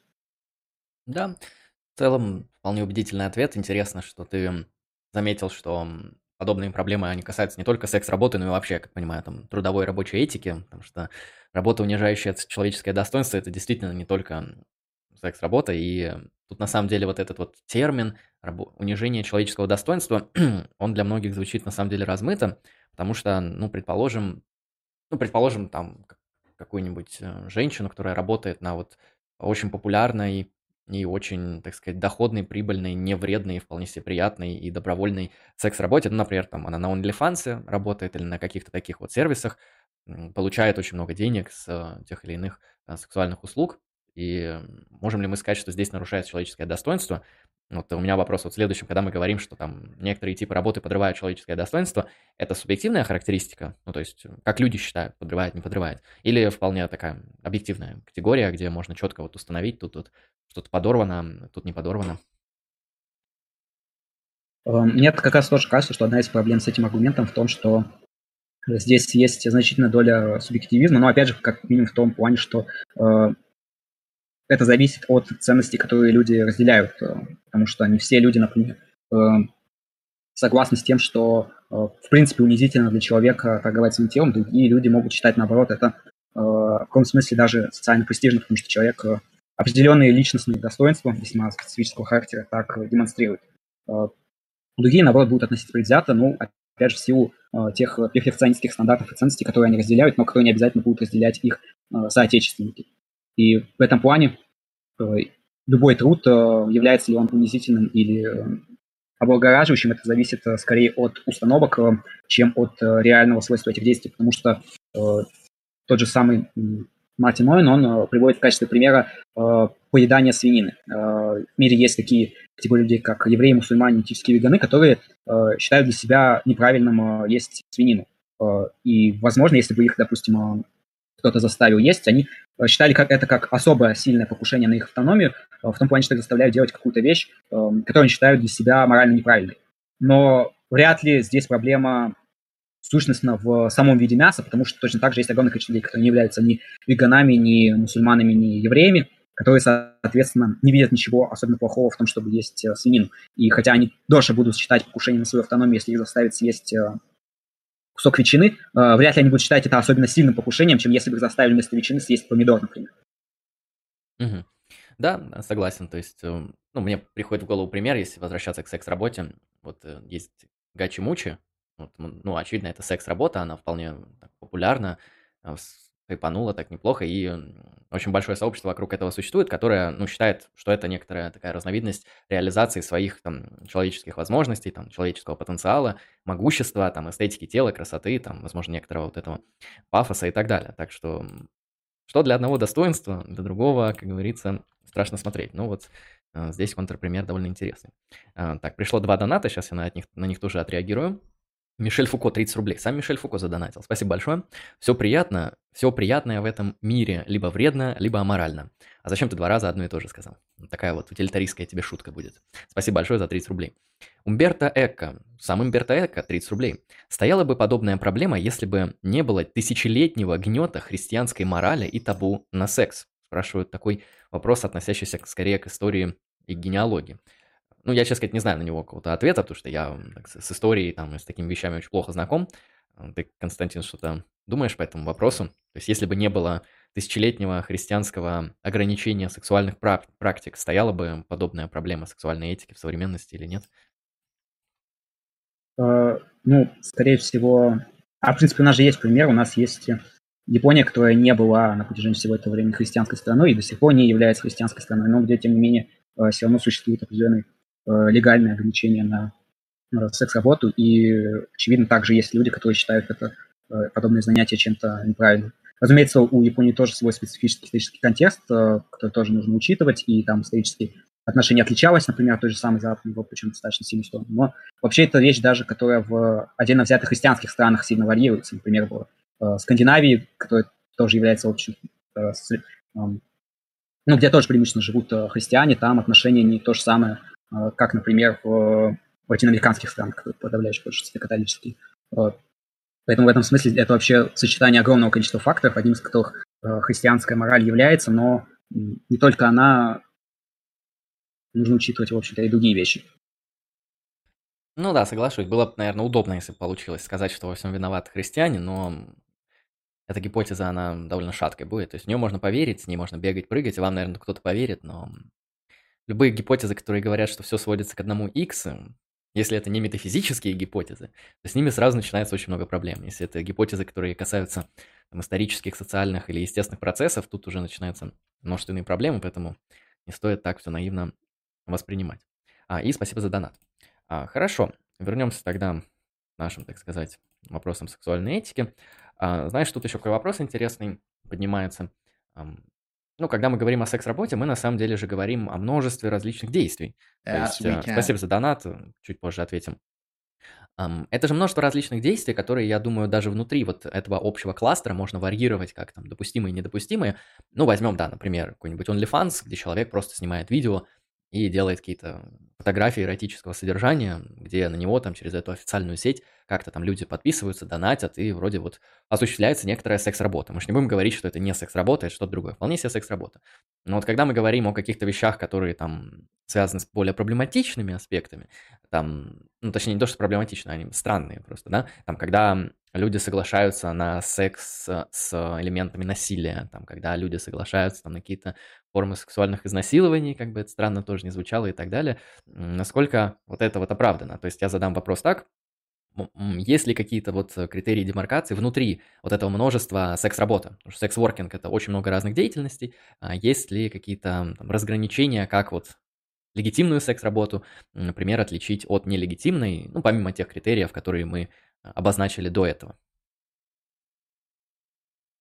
Э, это как раз выявляет э, еще один интересный аспект, что отношение к секс-работе во многом зависит от отношения к сексу как таковому, и вот это, сказать, ну, в общем, допустим, если мы используем э, критерий, который э, объявляет ту же самую, допустим, э, проституцию аморальной на основании того, что она, э, допустим, вредна, потому что связана с некоторыми рисками, как мы видели, это связано даже с работой настройки, но тем не менее, э, очевидно, допустим, риски заболеть венерическими заболеваниями намного ниже у людей, которые просто эм, работают на OnlyFans, чем у людей, которые э, непосредственно спят с другими за деньги.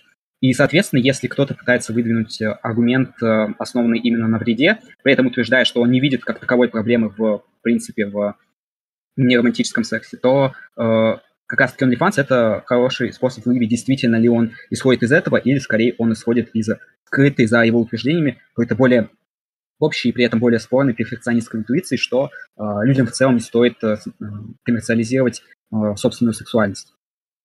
Mm-hmm. Как раз таки, э, мне кажется, э, большинство, ну, если мы будем использовать подобные аргументы, которые не настаивают на недопустимости э, сексу, э, коммерциализации секса как такового, то эти аргументы неизбежно будут, должны будут вести к тому, что к разным видам работы нужно относиться по-разному, в зависимости от того, как они э, связаны с тем самым критерием моральным, который мы используем. Но если кто-то утверждает, что его моральный аргумент э, равно применим по отношению к любым видам, э, включая как проституцию или, допустим, съемки в порно или э, на OnlyFans, то этот аргумент, очевидно, э, либо явно, либо неявно содержит в себе вот эту самую перфекционистскую установку, с которой намного легче спорить, опять же, потому что э, много людей с этим не согласны, и те, кто с этим согласны, они редко приводят какие-то убедительные основания в пользу своих утверждений, кроме, возможно, каких-то религиозных доктрин, которые просто отвергаются на основании того, что не все люди верят в указанные религиозные доктрины.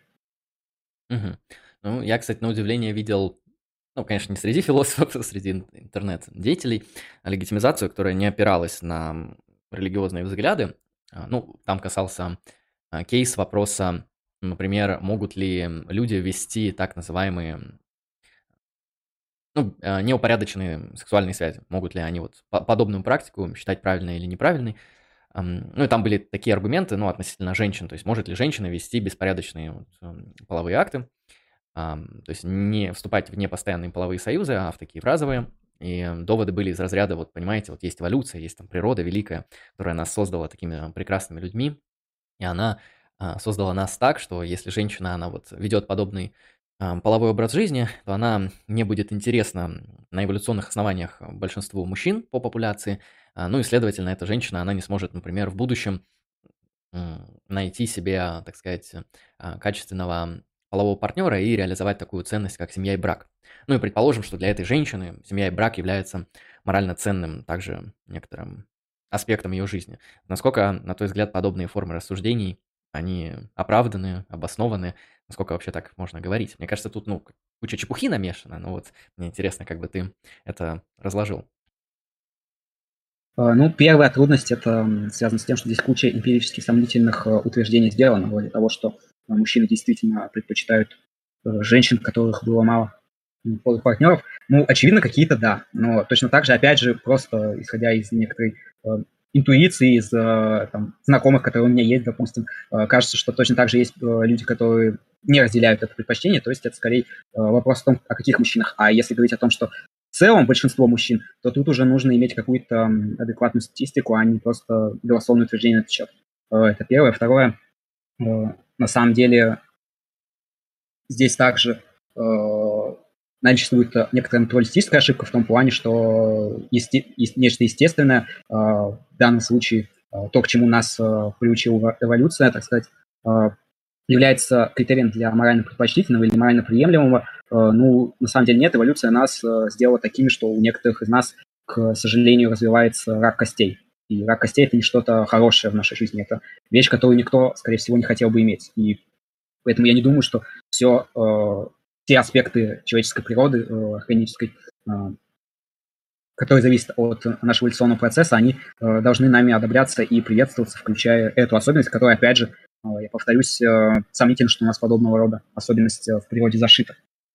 И э, еще одной вещью является как раз-таки сомнительность э, того, является ли семья некоторым безусловным благом и ценностью для людей. Потому что, например, э, ну, то же самое э, неоклассическое э, естественное право, там вот основные мейнстримные мыслители в рамках этого направления, в частности, Финис, Роберт Джордж, например, и Патрик Ли, они, в общем-то, согласны с тем, что семья – это как раз-таки есть одно из вот этих вот базовых благ, к которым все люди стремятся. Но проблема в том, что даже другие сторонники нового естественного права, очевидно, более либеральные по своей направленности, они, как правило, критикуют аргументы подобные и настаивают на том, что любые подобные утверждения о том, что всем людям свойственно э, хотеть семью, и особенно хотеть семью э, в, вари... в конкретной исторической вариации, то есть э, моногамной, когда один, один мужчина, одна женщина, э, и, возможно, куча детей, э, это контринтуитивно. Опять же, потому что у нас исторически есть огромное количество примеров обществ, где люди относились к брачным вопросам по-другому. У нас есть общество, где э, принята полигамия, причем в разных вариациях, и как многоженство, и как э, многомужество, например. Э, и также у нас есть огромное количество обществ, которые относятся к этой вот сфере в целом либеральны, и при этом они еще не вымерли, и особых проблем с этим, насколько я могу судить, не испытывают. Mm-hmm. То есть э, здесь сомнительное утверждение, что именно э, вот эта ценность, которую люди преследуют, когда они создают семью, потому что какую-то ценность они определенно преследуют, э, это именно ценность э, моногамной гетеросексуальной семьи, как ее привыкли видеть э, консервативные белые э, христиане. Да, да. С этим я согласен. Там вопросы семьи, я бы сказал так, вопросы архитектуры брачных отношений очень сложные. То есть я, я, наверное, даже бы сказал то, что многие люди действительно, возможно, как базовую ценность могут рассматривать эм, наличие так называемого брачного союза, а вот какова его архитектура будет, это уже вопрос эм, действительно либо дискуссионный, либо культурный. Эм, то есть, возможно, он не важен с точки зрения этики, то есть какой угодно союз делаете, лишь бы он реализовывал вот эту базовую ценность а, семейного союза. Как он будет выглядеть, там, одна жена, три мужа или там как-то по другим вариациям, это уже дело ваше. Но это, так сказать, вопросы архитектуры брака, это мы сегодня обсуждать не будем. Да, спасибо за ответ. Сейчас я отвечу, также отреагирую на еще один донат. Аноним, 30 рублей. Во всем виноваты христиане. Твердо и четко. Да, мы именно так сказали, ты прав, абсолютно верно все услышал. Спасибо за 30 рублей. Хорошо. А, я предлагаю посмотреть, что там было в чате интересного, ответить на вопросы из чата и потом понемножку двигаться к завершению сегодняшней трансляции. Потому что много чего обсудили, уже второй час сидим, вполне себе неплохо. А, ну, тут несколько рофловых вопросов. Тюрем, тюремные понятия – это нормативная этика. Ну, в целом, да. То есть, в целом, это, я как понимаю, некоторая разновидность такой деонтологии будет. Что-то из разряда там «не сидел ни мужик» там и прочее, прочее. Это, наверное, будет, да, набор некоторых приказов волка, это будет нормативная этика, но там будет у нее небольшая проблема, то что она не очень серьезно осмысляется на когерентность, последовательность и обоснованность. Так что это будет нормативная этика, просто я допускаю, что она очень плохая. Хотя, может быть, это не нормативная этика, потому что это просто набор, набор фраз. Этика, она тоже подразумевает какую-то систему взаимосвязанных э, утверждений, что-то, что можно назвать этической теорией, нежели набором волчьих фраз. Так, эм, смотрим вопрос дальше. Привет Константину тут передаю. Да, всем тоже привет, кто смотрит. А, не забывайте подписываться на телеграм-канал Константина по ссылке в описании, донатить, оформлять спонсорство на Lucky Strike Philosophy, подписываться, кто не подписан. Да, Константин пишет хорошие интересные статьи по философии в довольно серьезном аналитическом стиле на разные темы, там от либертарианства до, ну, до вопросов там, других нормативных и прикладных, так что читайте. Вот э, какой-то интересный вопрос в чатике спрашивают. Есть ли у вас позиция по этике аргументации Хоппе, который, которая обходит гильотину Юма? Она утверждает, что философия начинается с аргументации, и в самой аргументации заложены либертарианские предпосылки. Знаешь ли что-то об этом подробнее? Потому что я с Хоппи не особо знаком, и с тем, как аргументация дедуцирует либертарианские предпосылки, я не знаком. Uh, утверждение Хоппи, если немного его упрощать, стоит примерно в том, что когда человек Э, занимает позицию споре, которую он пытается аргументировать, он исходит э, из того, что он должен убеждать своих оппонентов с ним согласиться, а не просто принуждать их принять его точку зрения. Э, утверждение, что человек должен убеждать других, а не принуждать, само по себе является либертарианским, потому что содержит некоторую презумпцию против принуждения, что принуждение – это что-то морально нежелательное. Из этого, соответственно, мы можем сказать, что человек, который выбирает путь аргументации, ну, в частности, например, различные эгалитарные философы, аналитические марксисты и э, прочие левые, которые умеют и пытаются в аргументацию, э, они, соответственно, принимают некоторую базовую либертарианскую предпосылку, и, соответственно, из соображений последовательности они должны также э, и в остальном придерживаться вот этой твердой либертарианской предубиции против принуждения. Э, ну, первая проблема, что нет, они этого не делают. Э, и марксистские, например, философы могут выбирать аргументацию не потому, что они считают, что при, нельзя принуждать, а потому что, например, э, у них нет сейчас достаточных ресурсов, чтобы принуждать других людей, и, возможно, убеждение является более для них в данном случае э, эффективной стратегии достижения тех целей, которые они преследуют. Ну, вторая проблема с тем, что существуют разные подходы к определению того, что такое принуждение, и не все из них э, на самом деле влекут за собой либертарианские выводы, по крайней мере, в том весьма специфичном виде, в котором его отстаивает э, Ганс Герман Хоппе. Ну, это mm-hmm. первые две очевидные проблемы, они не единственные. Хоппе — это в целом пример плохой либертарианской философии, на которую ориентироваться не стоит. Э, его интеллектуальный э, ментор Милой Ротбард при всех его недостатках, который тоже в целом пример плохой философии, э, намного лучше, чем Ганс Герман Хоппи, то есть он это некоторый level up по степени щитпостинга по либертарианству, среди либертарианских теоретиков. Это забавно, конечно. То есть я как понимаю, в грубом смысле у Хоппи позиция такая, что если вы принимаете правила бытия рационального агента, то вы еще и принимаете контрабанды и либертарианство. То есть это буквально то, что он говорит. Ну да, там основная идея, что единственный возможный рационально согласованный э, способ правил для жизни в обществе – это э, либертарианство. У Ротбарта был похожий аргумент, связанный с тем, что э, если вы не принимаете самопринадлежность, то есть идею, что люди имеют право собственности на себя, то в ином случае вы принимаете коммунизм, то есть идеи, причем коммунизм не как мы привыкли, а коммунизм как идея, что все люди друг на друга имеют коллективное право собственности, и в этом смысле никто не имеет права делать никаких действий, пока он не получил на это согласие стороны остальных, поскольку вторая альтернатива, очевидно, брехня, все должны принимать принцип самопринадлежности. Хотя там, по-моему, была еще третья альтернатива, но я не помню, какая. Неплохие ходы мышления такие, знаешь, диалектические. Забавные.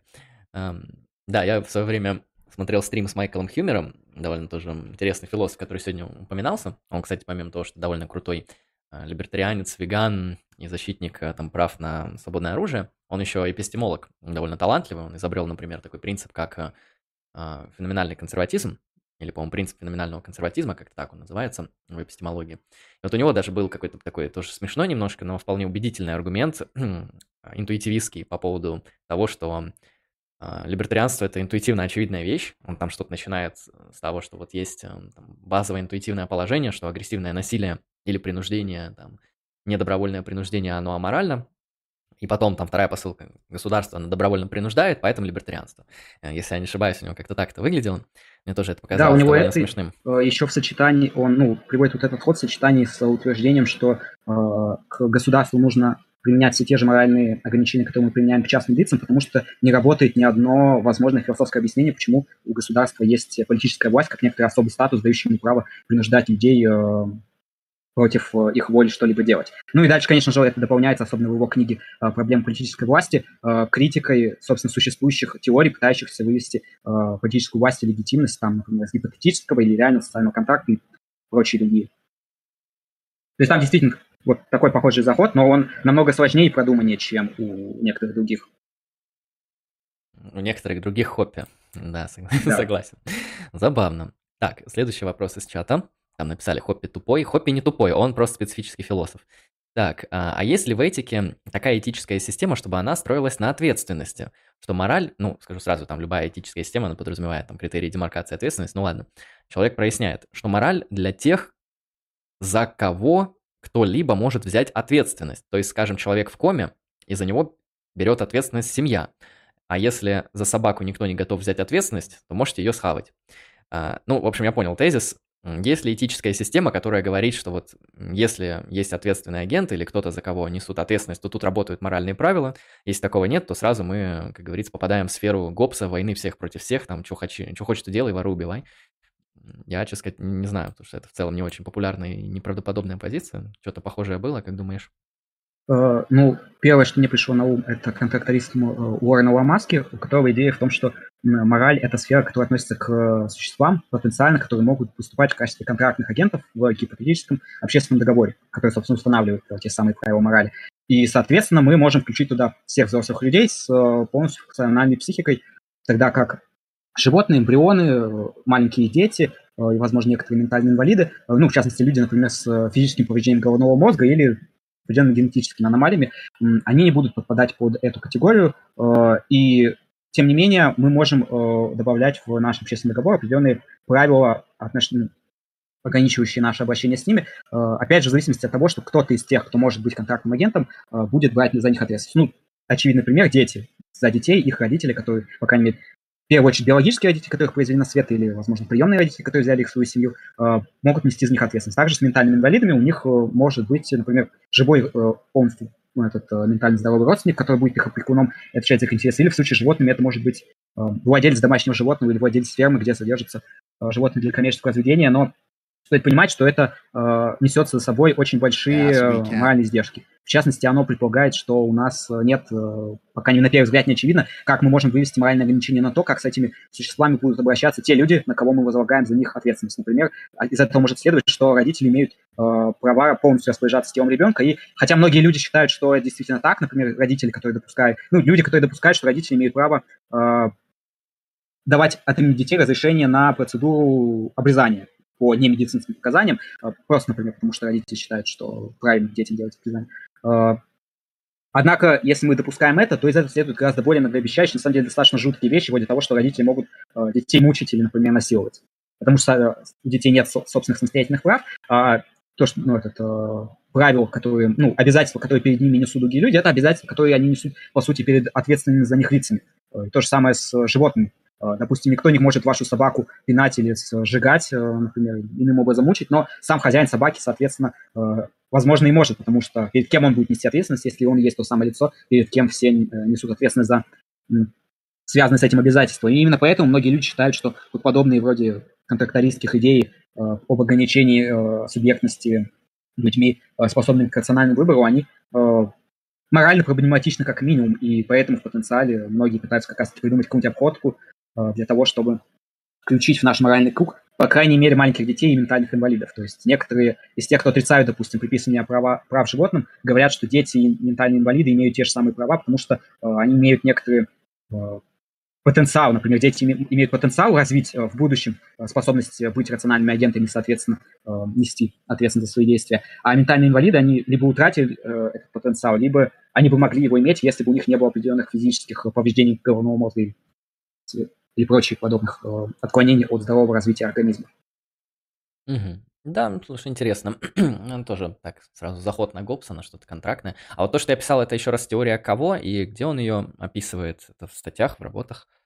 Э, у Уоррена Ламаски у него много работ, но конкретно сам, самой главной является книга, э, по-моему, «Лица, права и, ком- и сообщества» э, «Persons, Rights and Community». Она так называется.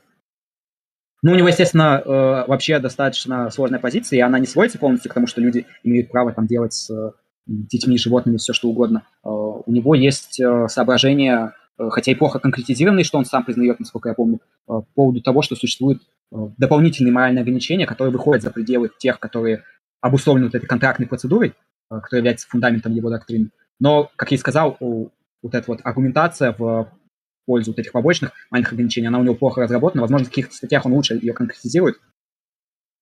Но я не полностью знаком, и на самом деле даже с вот этой работой я ее читал давно. Возможно, э, я что-то плохо помню оттуда. Хорошо.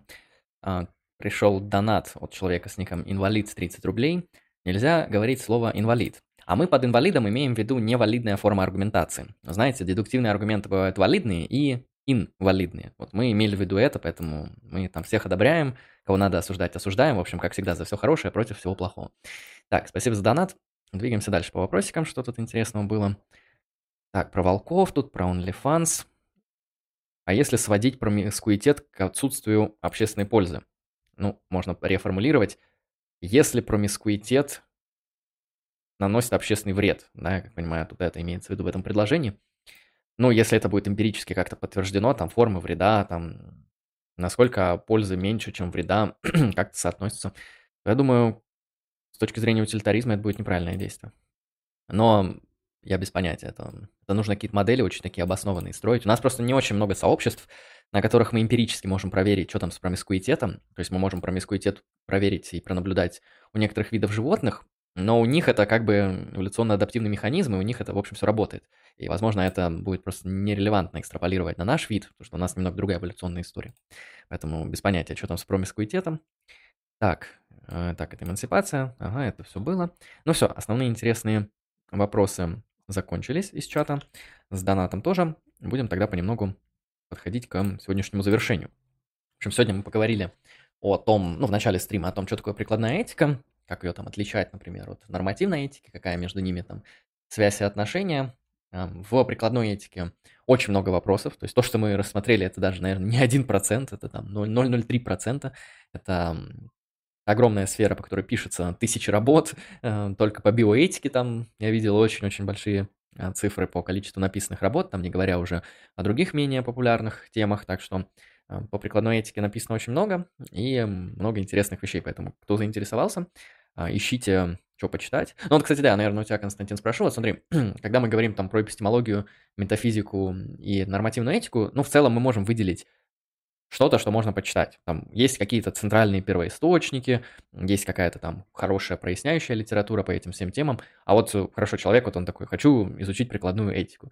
Вообще есть ли какая-то адекватная рекомендация для такого человека? Потому что, ну, очень всего много. Есть ли какие-то там, не знаю, может, введения хорошие, с которых можно было бы начать?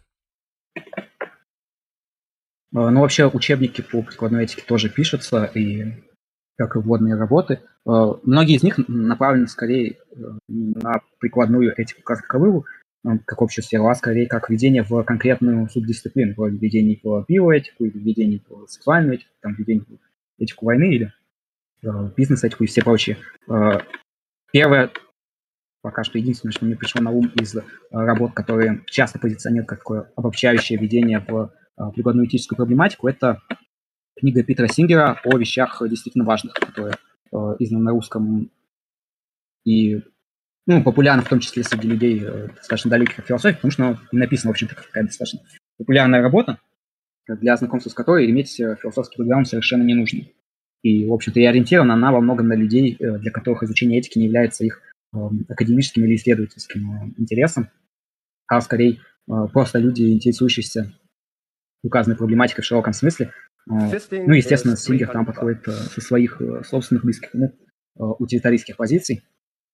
Вот. Ну, а в основном, я думаю, здесь легче находить введение в конкретную сферу, которая кого-либо интересует. Например, опять же, как я сказал, то же самое введение в бизнес-этику. Я, конечно, такое не читал, но, скорее всего, есть рутлический компаньон или рутлический справочник, который, я думаю, любой желающий может нагуглить и при желании прочесть, если ему эта конкретная сфера будет интересна. А в остальном, э, э, более конкретно, я думаю, работы э, разбрасывают так, что ну, прикладная этика – это скорее сфера, по которой следует читать скорее статьи, а не книги, потому что большинство вот этих тем, они в коротком формате, как правило, рассматриваются достаточно. И поэтому, я думаю, также тем, кого интересует конкретная проблема не в как введение в проблематику, а на более глубоком уровне тут имеет смысл искать э, публикации как статьи, а не конкретные книги. Э, хотя книгах это тоже может содержаться, но я думаю, это скорее будет э, разбросано по книгам, которые в первую очередь будут посвящены нормативной этике. Потому что там э, ну, больше пространства для того, чтобы построить какую-то э, объемную систему, из которой выстраивается э, цельный книжный нарратив на э, 200 страниц, тогда как, например, э, проблему э, проституции потенциально можно рассмотреть э, страниц за 20 соответственно, получится статья все.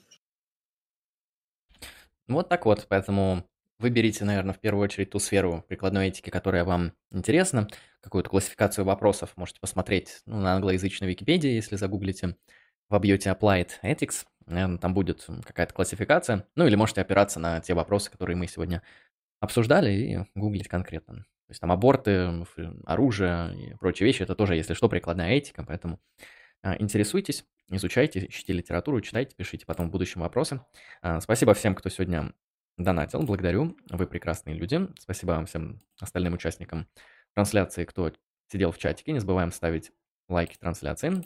А, спасибо, Константин, что сегодня пришел, обсуждал со мной прикладную этику, потому что вопрос интересный, сложный и многогранный. мы взяли сегодня несколько сфер, обсуждали их так вот немножко хаотично. Ну, в целом, мне лично понравилось, там и аргументы даже просматривали, что-то что значимое в этом всем было. Что-то напоследок хотел бы сказать? Спасибо, что пригласил. Хорошо, да, пожалуйста, вообще без проблем. Э, канал открыт, как говорится, э, интеллектуальному контенту. И всех призываем, кому понравился сегодняшний контент, подписываться на канал Константина в Телеграме. Там много интересных статей по философии. А, там, кстати, из последнего прокомментирую, что выходило я, по-моему, там открывал, там статья по либерализму и либертарианству была или что-то такое. Или, или это я не то открывал? Ну, ну да, последняя, которая вышла э, за моим авторством, а не пост двух э, чужих переводов, это э, статья из э, Insolence Code про э, либерализм и попытка э, кратко сформулировать, что можно считать таким парадигмальным случаем либерализма, Э, для того, чтобы, ориентируясь на него, э, формулировать критерии, является ли та или иная конкретная позиция политическая, либеральная или нет. Угу. Ну вот да, кому интересны критерии либерализма, потому что проблема такая довольно серьезная, потому что под термином либерал понимают кого угодно, в том числе какого-нибудь там человека совершенно не либеральных взглядов тоже могут назвать либералом, так что вот почитайте, будет интересный контент. Ну, на этом мы будем сегодня заканчивать. Спасибо всем, кто смотрел, всем, кто будет это смотреть и слушать Э, в записи. Не забываем, не забываем подписываться на наши подкасты. А те, кто слушает нас на подкастах, не забывайте подписываться на YouTube-канал и на паблик ВКонтакте. Он называется и там, и там Lucky Strike Philosophy. Так и найдете. С вами был Андрей Лемон. Вы были на канале Lucky Strike Philosophy. Сегодня мы с Константином Морозовым пообсуждали прикладную этику. Всем вам хорошего, прекрасного настроения, познания мудрости, удачи и пока!